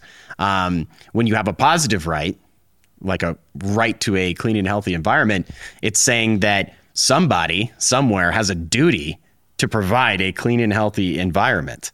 Um, as if we, as we were talking about with the Maui fires, as if humans even are close to controlling our environment. Right. You know, or, or, Or, or, or, we've been we've actually gotten so good at controlling our environment that almost all climate deaths are are enormously way way way down mm-hmm. right so like to the degree that we now have ac and heating in all these homes that used to kill people only 100 years ago So so can I just so, get this straight? So that's like, that's the crazy thing is like we didn't get that by guaranteeing a right in the Constitution. We got to the place where we declined climate deaths as low as we have because of the market process Mm-hmm. that incentivized the alleviation of human suffering, not because you gave government a duty to provide a thing. Because since when is the government ever good at providing a thing? Right? It can't provide justice very well. Its only thing it's really selected at doing, right? Much less it can't provide, you know, foreign security very well. Uh, how's it going to provide you with AC when AC doesn't exist yet? Yeah, I mean, I, I'm. I think to your point, David. You know, the abundance of energy that has resulted in the prosperity that we've be, been able to enjoy in this country over the last, you know, hundred years, has come from advancements. You know, through liquid natural gas and other things. You know, power plants and stuff like that. Are we? Are we really at a point here in the state of Montana where a, a, the anxiety of some kids is going to literally be moving us in the other direction, preventing abundance and prosperity in this state because we can't mm-hmm. Develop new sources of, of energy that are going to provide us all the things that we need in life. That's the worry. That's the where we're worry. at? Yeah. Like, the, and and I, the, we're seeing a fracture on the left uh, on this issue. There's some, you know, environmentalist uh, minded folks who are saying we we have to innovate and we have to build nuclear power plants. We have to build new transmission lines if we need to accommodate electric cars on our grid. Like, we have to do a lot of things that are going to require human innovation and human human uh, productivity. Um, and that's being hampered by the kind of old school conception that productivity and economic growth and human civilization is incompatible with the environment. That's kind of the what they call the degrowther um, attitude, and that was very prevalent back in the 1970s when they passed a lot of these environmental laws in this country, like the um, you know the the Environmental Protection Act and the Endangered Species Act and all these things. And unfortunately, Nixon you know was accommodating to all of that. Um, it was politically advantageous, I guess, back then. Um, but it, it Well, is the guy, the guy also started the D, the EPA. Yeah, and the and the Department of Education, and he got us off the gold standard. Like he, I can't, I can't think of a single thing he did that was pretty good. yeah. Right? Like not, Well, and here's the not problem. one. He raised taxes for God's sake. And here's the problem. he didn't even. Yeah, that's right. That, that was the best thing he did. Was the I'm not a crook. I'm not a crook. so I mean, but here's the here's the big problem. So we're, we we've talked about you know kind of just the silliness of this, but really this has this type of conversation where we're talking about people having a right to a clean and healthy environment, uh, or a positive right to healthcare, or a right to education, for instance. You hear those terms thrown around by the left a lot these days. By Alexandria uh, Ocasio Cortez, you know, AOC's all about that kind of stuff. But here's the problem with that that is fundamentally at odds with the separation of powers in our governing system that our founders wisely set up because it puts the courts in a position of potentially prescribing what kind of laws need to be passed. Right? And, and it also conscripts someone's labor Exactly. on behalf of someone else, saying if you well if you deserve free healthcare, well then some doctor somewhere has to give you that free healthcare. They have to provide you that service that they probably went to school for many many years to to um, to you know be educated on in order to provide you with this thing for free. Yeah, Rand Paul has a great video uh, back in the day. I think he was debating Bernie Sanders. Do you remember this? When Yes, he he, yeah. he he equated uh, a right to health care as slavery. Right. And that's what it is. You're constricting somebody's labor and you're forcing them to provide you a service uh, potentially against their will. All But I'm yeah, I mean, is it's that I think Winchester Arms should have to provide me for with a gun in order to fully pursue the freedom of the Second Amendment. Wow. this is the argument that they use. well, yeah, is- and it, it, it's it's not good because I, when Kendall's on, I get to troll. I love it because he's he's pulling all the intellectual weights. Are over here just like, hey guys, would it be funny if? it, it's just so sad. I I think it and, and it does come to a lack of education too about a lack of understanding and appreciation really for the ingenious or the, the the the real genius that our founders had when designing our governing system in this country hmm. where we had separated powers and we said we're going to give the government all levels of government but the, but the federal government especially a designated set of things they can do and then things that they absolutely cannot do. Hmm. And nothing else is allowed. I mean, that's the way that our system was was set up. We had the Bill of Rights; those are things that government cannot do. It's a list. And then, you know, in the actual Constitution, it says explicitly, here are the delegated powers to Congress, to the executive branch, to the judiciary, and nothing else. That's limited government. And by introducing this idea of people having a positive right rather than a negative right, we're blowing that system up. And we're, as you know, uh, uh, kind of in reference to Hayek, I mean, that's putting us on the road to serfdom in a true sense.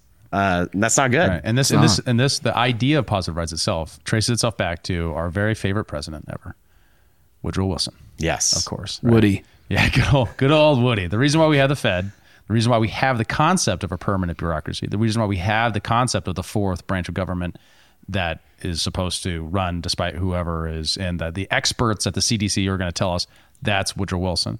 Same guy is also the guy who came up with the idea that you have a positive right to a healthful food supply or to mm. housing or to these things that has informed progressivism since that time. So all this progressive ideas that we have today trace their lineage directly back to him um, and his work as a college professor and then also as eventually as president. Well, that's an important thing too. Is like how much of current political dynamics are directly part of the progressive ethos. Like even a lot of conservative arguments are still kind of embedded in the progressive ethos that's been a hundred years like coming up. Things like the welfare, like Medicare, Medicare, Medicaid. Like you can't get like you can't even talk about those. Hands off on Medicaid. even even if you're like a Republican, that's like you know Yeah. like Sacred cow. get yeah get spending under control and all this stuff but like that you can't touch those and that's all part of the progressive ethos that is like over 100 years old now um, and even just right wingers don't realize how much of their own ideology is, is embedded inside of that ethos still Yeah, the best the best way to formulate, I think, to kind of align your mental model with the way the ideas have evolved is to think that there was a counter revolution to the American Revolution in 1913, where we instituted a bunch of things that then very slowly crept us incrementally to World War II, where there was an additional double down on that counter revolution to establish all the estate and all the infrastructure that we currently live with. Right. That's just an initial impact, a kind of a timeline of swinging the opposite pendulum with like Calvin Coolidge and a few other folks, and then with the Great Depression and the election of FDR, a crisis of fully embodying the progressive movement. We now live in the progressive era. That's our status, right? We live in an extra constitutional era. We haven't been constitutional for a very long time on a lot of issues. Um, Fourth Amendment, right? We say the Fourth Amendment limits the government from being able to look at your papers and effects, but we say but that doesn't count when it comes to digital data, and it doesn't count if we buy it from a private company. Yeah, or if we think you're a terrorist. Yeah, as long as we do it, as long as we don't do it, as long as we get Google to do it, then it's okay, right? That's existing where we're at when it comes to Fourth Amendment.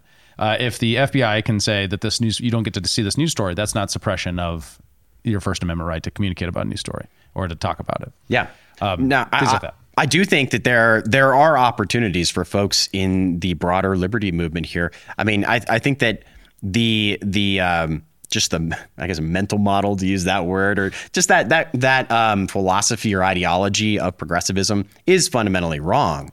But I don't think that should scare people from building bridges with progressives who believe things like housing is a human right or you know there is a right to a clean and healthy environment because from my perspective what that does for them hopefully is it hastens the urgency of solving some of these big challenges we have.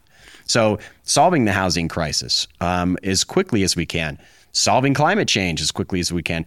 Let's do it. One we just talked about that. We need human innovation. We need productivity growth. We need to make uh, poor countries that have really dirty industries to be um, uh, wealthier quicker so that they can care more about the environment, have time for that. Um, these are things that, that we can work on together with the other side. We just can set aside the fact that like we fundamentally disagree about human rights. yeah, right. And, and and at the end of the day, sometimes you need to do that to get something passed. Yeah. And the end of the day, you it's it's what you do that matters, not what the other person believes. And that's that's one of the things that we often run into. So like um, working on with somebody to pass zoning reform, we'll work with a bunch of lefty organizations that think it's a human right, but we're not building housing projects with the government, mm-hmm. right? We're deregulating the market. Exactly. So whose interest is being served? Their interest is being served in the fact that there's going to be a more abundant market because of the private economy, and your interest is being served because you now get a freer market and more abundance through the private economy. Well, Like- and, and what's funny is that it comes full circle, especially on the housing thing. So if mm-hmm. you think housing is a human right, it's only a short time until you get to, well, I have a right to use my property the way I want to as long as I'm not harming anybody else. Mm. And that's libertarianism. That's it. right. I like that. Well, one of one of the big problems is like I, I kind of hate about the word progressive is it's one of those magic words that doesn't really mean anything anymore because like people that call themselves progressives now aren't necessarily directly like derivated from. Well, the they don't even Wilson know it. That's the crazy Like, thing. They, Like, they don't realize them- what the progressive era is. Right. Like like you'll you'll listen to somebody like a lot of people that I consider to be like good liberals, like people like Jimmy Dore and things like that, that are kind of like these anti-establishment lefties. Mm-hmm. Like they call themselves progressives, but they have nothing to do with like the Woodrow Wilson. Like they do Right. not stem from that line of thought. Like Right. like progressivism is much more like the Hillary Clinton type of uh, like type of stuff, where it's like the technocratic elite uh, Yes. I- ideology that is like the the managerial class that is going to kind of control everything through all these different bureaucracies and, and agencies. And that's right? kinda what Like, separates That's what them. comes from progressivism, And that's kind of what separates like so-called progressivism from like a pure socialist ideology or communism. and, and from liberalism, Pro- right? And from liberalism, progressivism is much more of like a derivation of fascism. Like it's it, Mm. it comes directly like like the people were looking at Germany and wanted it to be more like Germany. like like- before be- to be clear before we knew about the not the, the concentration camps Yeah. when hitler was on the front of time magazine when Mm-hmm. mussolini had a top ranking song saying you're the tops mussolini in the 1920s Oh. like this is this is this is there was a period in time where the american public was fascinated with getting things done and the trains running on time Mm-hmm. and with you know and to quote and to bring in the spirit of my little brother russell uh, eugenics was a huge scientific consensus Mm-hmm. that everybody was obsessed with in a very religious way. Social Darwinism. they they, they Not, wanted not they- social they, Darwinism. They wanted a little like different than that. they- Social they wanted Darwinism is associated with with free market capitalists saying the person who makes who who merits the most amount of wealth deserves to get that for Darwinist means. Mm. That's different than eugenics, which is the government should play a role in shaping the future of the genome the same way it does the future of the economy Crafting the the future perfect of the babies. culture, Oh. things like that. That the government should I mean, literally in California, hundreds and hundreds of people were sterilized because the government said they weren't smart enough. Oh my gosh. Yeah, I mean, like th- these are The the real human tragedy that happened in the United States, and the United States was actually a leader on eugenics all the way up until the rise of Hitler. And Until they that. realized it could result in Nazis. Yeah. Like- yes. this this is the well until we had to fight the Nazis. And, Yeah. and, and sorry, I'm sorry, I keep Yeah. interrupting, Kyle, but th- this is a really important thing. If you want- if you if you're going to understand our moment, you have to understand the counter revolution. The counter revolution was a moment where we became a different word for fascist called progressive. And that doesn't mean current prove- progressives are fascists. But if you think the CDC is the only person who can talk about, you know, what is true, you're being a fascist right? Because what other what how much more hierarchical can you get? This person has a PhD. You don't get to talk to them, right? The, the, the, Peter Hotez shouldn't debate RFK Jr. because he has a degree, and so he's right. That's all you. That's all the information you need. That is totalitarianism. That is fascism. If you combine that with the, he should be in charge of society to make sure we direct society all in a singular, unified direction. That's Mussolini's vision of fascism. Well, yeah, well, that's the thing is like I've read the Doctrine on Fascism, Gi- Giovanni Gentile, who was the ghostwriter for Mussolini on this, and th- that's the entire premise of the book is that you have this end up like corporate state merger that comes together where you have like dictates from the top, but then you you use free market energies. Uh, to live within this like framework that is put forward by the top bureau- bureaucrats and the elites. So they kind of say like this is what we need, and then you let the free market work towards that end. Uh, and and that's all America's been for the last hundred years, Right. basically. And this is what- it, it is it is straight up Mussolini. This is what irritates me because they think progressivism is leftism, right? But it, the the and and fascism is, is rightism, which is could not be more false. These are these are actually the same idea because because it, it, as long as what you mean by rightism means a respect for individual rights, which means you know when it comes to the economy means you get to set the aim of your business. Fascism and progressivism agree your business should only exist to the degree that it suits the aims of the state. That's where they agree, and that's where the left right dichotomy is. Right wing should believe, not all do, right? But if you're going to use it, I think appropriately, in a property rights regime of individuals deciding the direction of that they want to take things, and then the country all heads in a, in a particular direction, not directed by anybody. That's a spontaneously ordered direction set by all the individuals setting their own aims. While what progressives and fascists believe and agreed on, along with the Marxists, that the government should set the aims. The only difference that they had degree between progressivism, fascism, and Marxism was that Marxists believed everything should be owned by the government, and progressive and fascists agreed agreed that the government should, you know, only set the direction, should not own the means of production, and they should set up a cartel of industries to keep, prevent, you know, additional competition. Like you can find American thinkers on on you know talking about this in fascist ways in America at the time, and it was very very popular. They filled up New York Times Square with you know large meetings of progressives at the time talking about how they're going to make the better the, be- the the future better using this idea of eliminating dog eat dog capitalism, bringing everything into a singular cartel so that we can make sure everything's heading in the right direction set by the government. Well, and this is the important thing too. Kind of going back to your uh, eugenics points and kind of the sterilization that was going on in the in the teens and the twenties, is people don't realize like things don't have to be the way that they are. A lot of the things that we just kind of take for granted of this is just how we do things are just part of this progressive ethos, and they've been that way for a hundred years. Like the very idea of marriage licenses in in uh, in the United States comes from the progressive era and it was it was entirely a means of like eugenics it was all it was all part of the eugenic stuff like there was no state run marriage licenses until like the 20s So pre- it was like preventing interracial marriages. things like that Yeah. and they it's were also, all and- also where most of our anti uh, prostitution and human trafficking laws come from. Wow. To prevent interracial relationships and a, travel. a lot of the a lot of the state marriage licensing laws were directly as part of laws that were part in sterilization programs of prisoners too. Like they were like linked together in the same arguments and everything. Like, Yes. um, like all of this comes out from the progressive era. Like a lot of the things that are like just these state things that we do, like oh yeah, you're getting married, you go sign the piece of paper. That all stems from this era. Like, Right. and we we just kind of take it's just what we do now. Like Yeah. yeah, that doesn't even get into the religious angles of this. That all the people who are major features of this were all former people who are all prohibitionists, who are all people who are related to the uh, the revivalists of the 19 the late 1800s into the early 18 uh, 1900s who were all Christian nationalists who all believed in a Christian state that we're all going to do everything together. Like these are all interweb meanwhile we have Christian nationalism is the biggest threat from the right right? I mean it, it being written by the media. The the education level of how ideas work in America is so low, and we just don't have the language for it. And that's what that's why I'm I think our biggest comparative advantage, hopefully, is to actually give people some grounding to understand where we're at. Because I constantly run into well-meaning conservatives who are just like, "Well, if we just implement the Constitution, it'll make sense." And I was like, "Well, eh, bro, like you're a hundred years behind. Like we got a we got a lot of work to do between here and there." So yeah, Well, yeah, This that, is that's yeah, and I think you're, you know, what I'm about to say here is like that. That's my biggest problem with politics in general. Is it just feels like we're fighting these old battles that it's like these things were figured out. Like these, this battle was over a hundred years ago. Like we're in a new moment right now, and we have to adjust to the new moment. We have to mm-hmm. understand where technology is. We have to understand like the whole capitalism versus socialism debate. Like that's a hundred years old. we're, we're we're on a new thing now, and but everybody in politics is still just like locked into this. And I, I think part of it is just like the baby boomers are still kind of stuck in their like cold war war mindsets that they had and the battles that were had 40 years ago but hopefully we can move out of this and start to move on to like what the the new problems are right now Right. Well, I mean, we're just stuck We're, always stuck. we're always del- deliberating the, uh, like a new expression of the same old problem, right? Which is who should decide, who gets who gets the right to decide the direction of the country? Should it, so individuals or should the government? Right. We're just going to circle around that until people decide, until there's a moment that creates consensus. Right. Uh, and, and that's what happened. Right. It- World War II was a moment of consensus. The Cold War was another moment of consensus. Right. In the favor of the state. There are uh, other examples. Deregulating the airline industry under Carter was a consensus moment that actually it's not best for the government to decide, everything because airlines are expensive and mismanaged.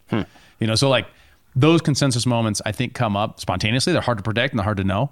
Um, like right now, like Jon Stewart had some stupid socialism video go viral this week where he's saying, well, socialism means, you know, rights for workers.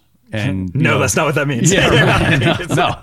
well it's You like, know, like it's just- all it's these just are like just misstating it, these right. are all just words that people are throwing around like none of these words mean anything Yeah. anymore and that's kind of what i'm always talking about with like these magic words that capture people Right. like like people are just like it's it's much more of like a virtue signal to people it's just like i'm using this word so like I'm on your team, I'm part of your tribe, and I'm not part of that tribe, and that's all that these things mean. So like Jon Stewart putting out like socialism is just that like he doesn't understand any of this stuff. Like he, he, he a comedian. Yeah, he's a, he's a comedian. Like well, and that's not to say like there's a lot of comedians that do understand Sure. things. It's just like Sure. he's just got this platform and he's just saying things, and people are like, yes, I'm part of the same team. Well, right? and he has a philosophy, right? And he he he probably legitimately thinks that. The trick the the trick is is to the degree is what is he is he actually inter interfacing like working with or dialogue with the rest of the intellectual like historical record of what socialism means. And if he means something else, he's like, I want to change what socialism means. Fine, go ahead. If you want to say, I want to reframe what this should be into a new direction, fine, go ahead. But don't claim that you're actually speaking for socialism, right? And and that's the same thing with like, don't claim to speak for supporters of the free market when you say that they all support things like you know corporate welfare, right? Think about it like this: Cato Institute puts corporate welfare around hundred billion dollars, right, of like active corporate welfare programs. This is the the Export Import Bank, things like that on the federal level. Way more on the local level, right? States and localities they have all kinds of corporate welfare. So probably that number's ten times that once you get to all the states. We spend 1.2 trillion dollars annually on welfare. That's just Social Security, Medicare, and Medicaid. And that's not CHIP. That's not all the state programs on welfare. Like the scale of difference on those two things, like we are way more socialist if by Jon Stewart's own definition than we are, you know, by a capitalistic definition of it. So like the the yeah, yeah you're you're right. The entire framework is just broken. The question is how do we create new ones? How do we how do we help people actually understand mm-hmm. where they're at and how to move forward, implementing principles that make the world a better place, uh, that that are compatible with their individual morality and what they want to see for other countries. Well, and I think a lot of like, I think there's no question we're living in a very chaotic moment right now. Everything feels very chaotic, and it feels like we're on the verge of some sort of big change. And whatever that big change happens here, and I think it's it's probably going to be some figure is going to come forward and kind of harness that change towards some direction.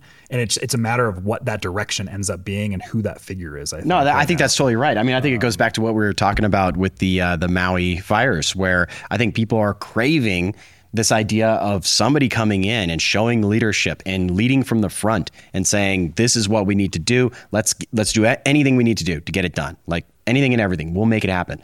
Because I, I think that we need people in this country who are going to point to what the right things are, and uh, and and I think or that's the wrong not- things, or the wrong could be things like, too. The, the the direction well. could go in a lot of different What's directions. interesting, And yeah, I- especially because like you're like we need to move on to new topics, but the guy in Argentina, right? This new presidential candidate who just won Yes. the pre-race, right before it goes on to the general election, is is what he's talking about is why central banking's a scam.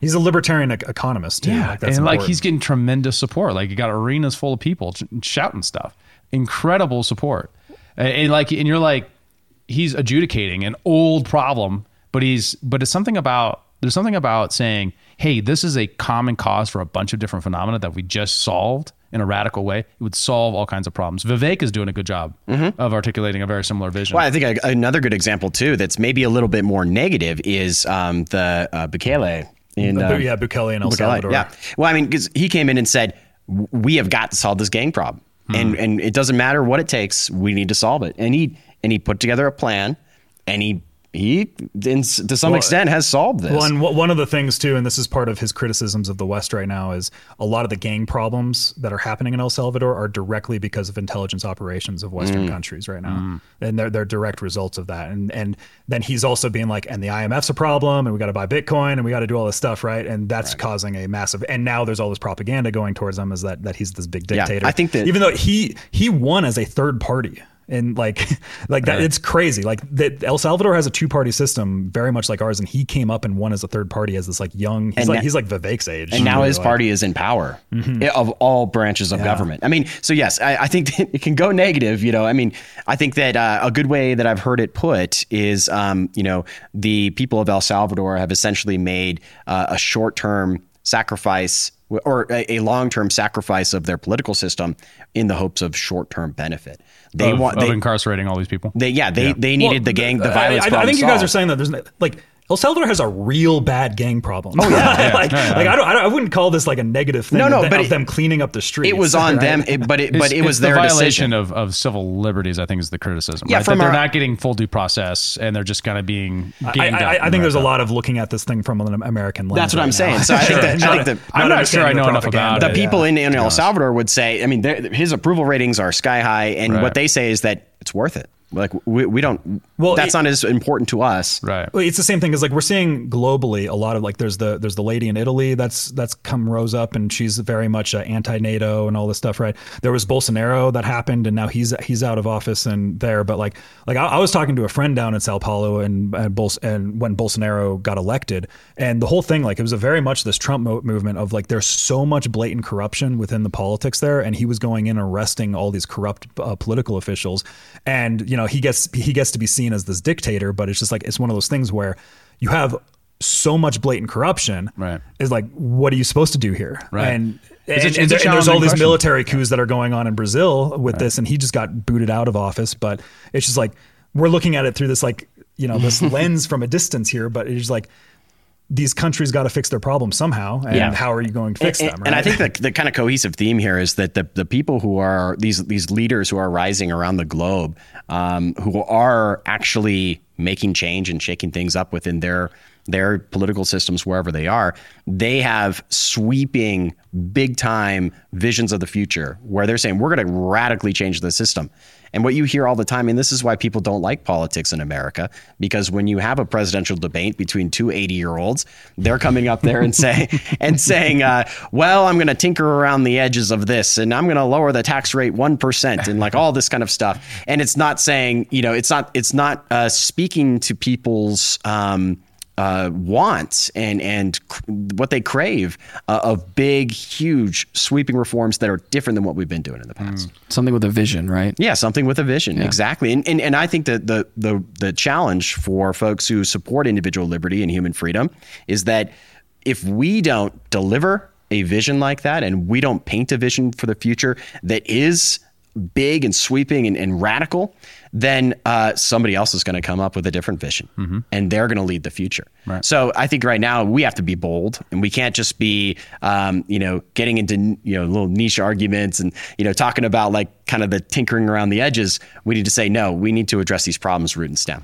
Well, it's important too. Like I just pulled up right here. This is the uh, Argentine peso to the USD chart right now, and over the last ten years, the Argentine peso is down ninety eight point four percent. Right, like th- So what does that mean for the people in Argentina?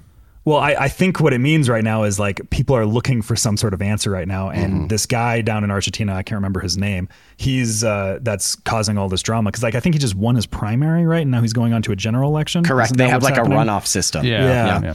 yeah. His name is uh is It's a little more than a primary. Like, he's- Javier- he's, now boiled down to just him and one other. He's like he's the party lead basically. Right. Yeah. Yeah. Like, um, but like what it happens is people are like wanting some sort of change right now, and I think that there is this big upswell that's happening right here, and this is and just important to realize is like when the Argent the Argentine peso has been crumbling, crumbling for like this is only ten years. Like pull pull back pull back the chart even more, it's going Right. to look even worse. Yeah, pe- people are in Argentina. I mean, literally, if you travel there and you take out like a traveler's check or, or, or you convert your US dollars into like the local currency, by the time you leave, if you're going to stay there for a couple weeks, it could be, it could appreciate, you know, like 40% or 30% or something like that. So you could, I- that's I- how quick this I- inflation problem I know going. I've heard stories of uh, a certain billionaire was uh, he was doing a bunch of work in Argentina, and when uh, when the initial collapse had all happened back in the day, is Michael Saylor. Like I remember him talking about this. If you know who he is, uh, MicroStrategy's CEO, and he's he was saying that like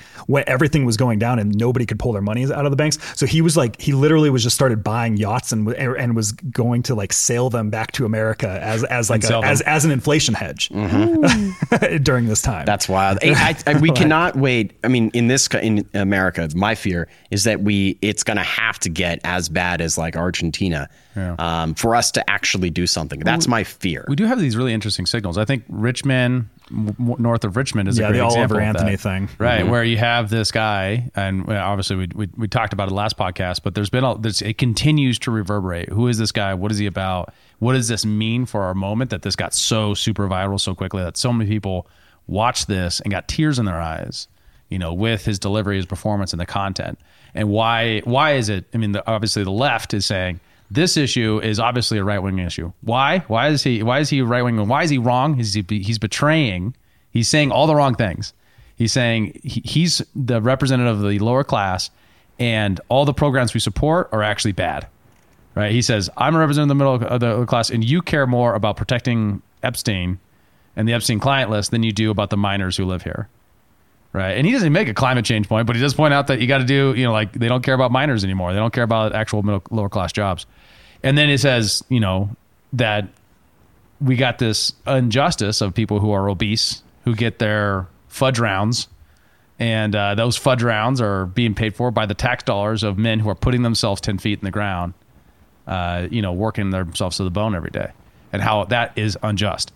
And that that is caused obviously caused a big left wing reaction. And then, of course, like clockwork, the National Review has to also take a giant dump on the whole thing too. It basically said, "Well, actually, things are getting a lot better in America than people realize, and he should write a song about how great America is, not what our problems are." And for those that don't know, the National Review is a conservative publication, not a left. Well, we talked about it before. It's a whole CIA up. You can. Ah. I'm kidding. I'm kidding. I'm kidding. It's true. Well, at, at least it probably was in the Buckley, and, Buckley and James Burnham were part of the CIA. before they were commentators. But we uh, also know that you never quit the CIA. Now we're gonna see. We could have gone one episode without saying CIA, and now we have. And we're and if we were monetized, we'd have lost it. Now here's the 'cause- but there okay, but there is one aspect of this that I have seen online that I I believe is true that um you know this wasn't necessarily an organic operation that um you know this individual who's going viral for his his song it's a great song but it uh, was definitely pushed by he has like a promotional uh, consultant or whatever he's working with who's tied to the Daily Wire. Oh, really? So yeah, Is that a new thing, or was that before it got big? I think I, I thought he got picked up by the Daily Wire after. I believe that it was actually before, but I, I guess So, somebody like, could well, fact. Good, good on the story- Daily Wire for producing culture. Yeah. Well, yeah. exactly. Like Yeah. because th- this has been the problem with conservatives for decades, Right. Uh, if not a century, is that there's no culture. But Like, it does they, bring up- impossible at creating culture. Yeah, it does bring up things. And so, and so Reason did the same thing, right? They, Reason also had to say, oh, well, it's, you know, it's kind of complicated. They did a little bit better, but they do, they minimize the Epstein references in their article. That that was really disturbing. Hmm. It's- it's- that's- it's always strange They said to it was me. too online. It's always silly. strange to And me then how, Epstein uh, yeah. horsing around, you know, like, what, what?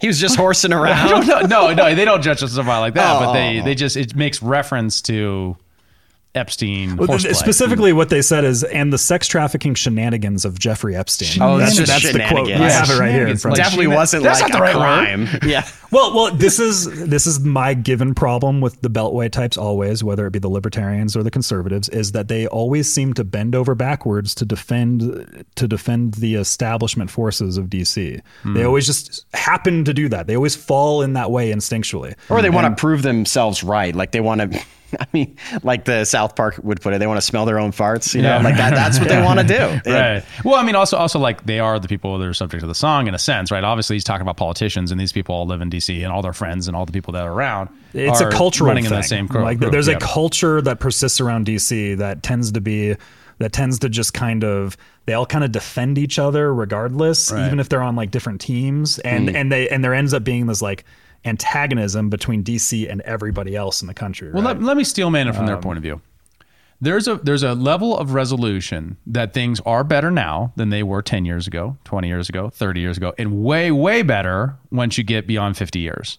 Like very measurably, tangibly, incredibly better.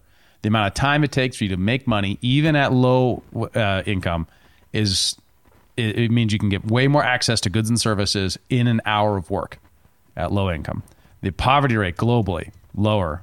Every measure of human prosperity and wealth lower, except for the lifespan of single male or sorry male adults. But but then here's also another thing is like in part of the song, some of the lyrics like he's talking about inflation. He's Yeah. talking about like the dollar ain't worth shit anymore, and it's Yeah. taxed to no end, right? Like that's Yeah. the whole thing, right? And it's like like those are very justified and valid feelings Yes. that you, that make for good lyrics in a song, And- right? and it's So, also like, how how do to- you want to like How It's a negotiate genre, the too. truth of like a macro phenomena Yeah. with the emotion of the of how how you feel about your given society and the real problems that people are facing, right?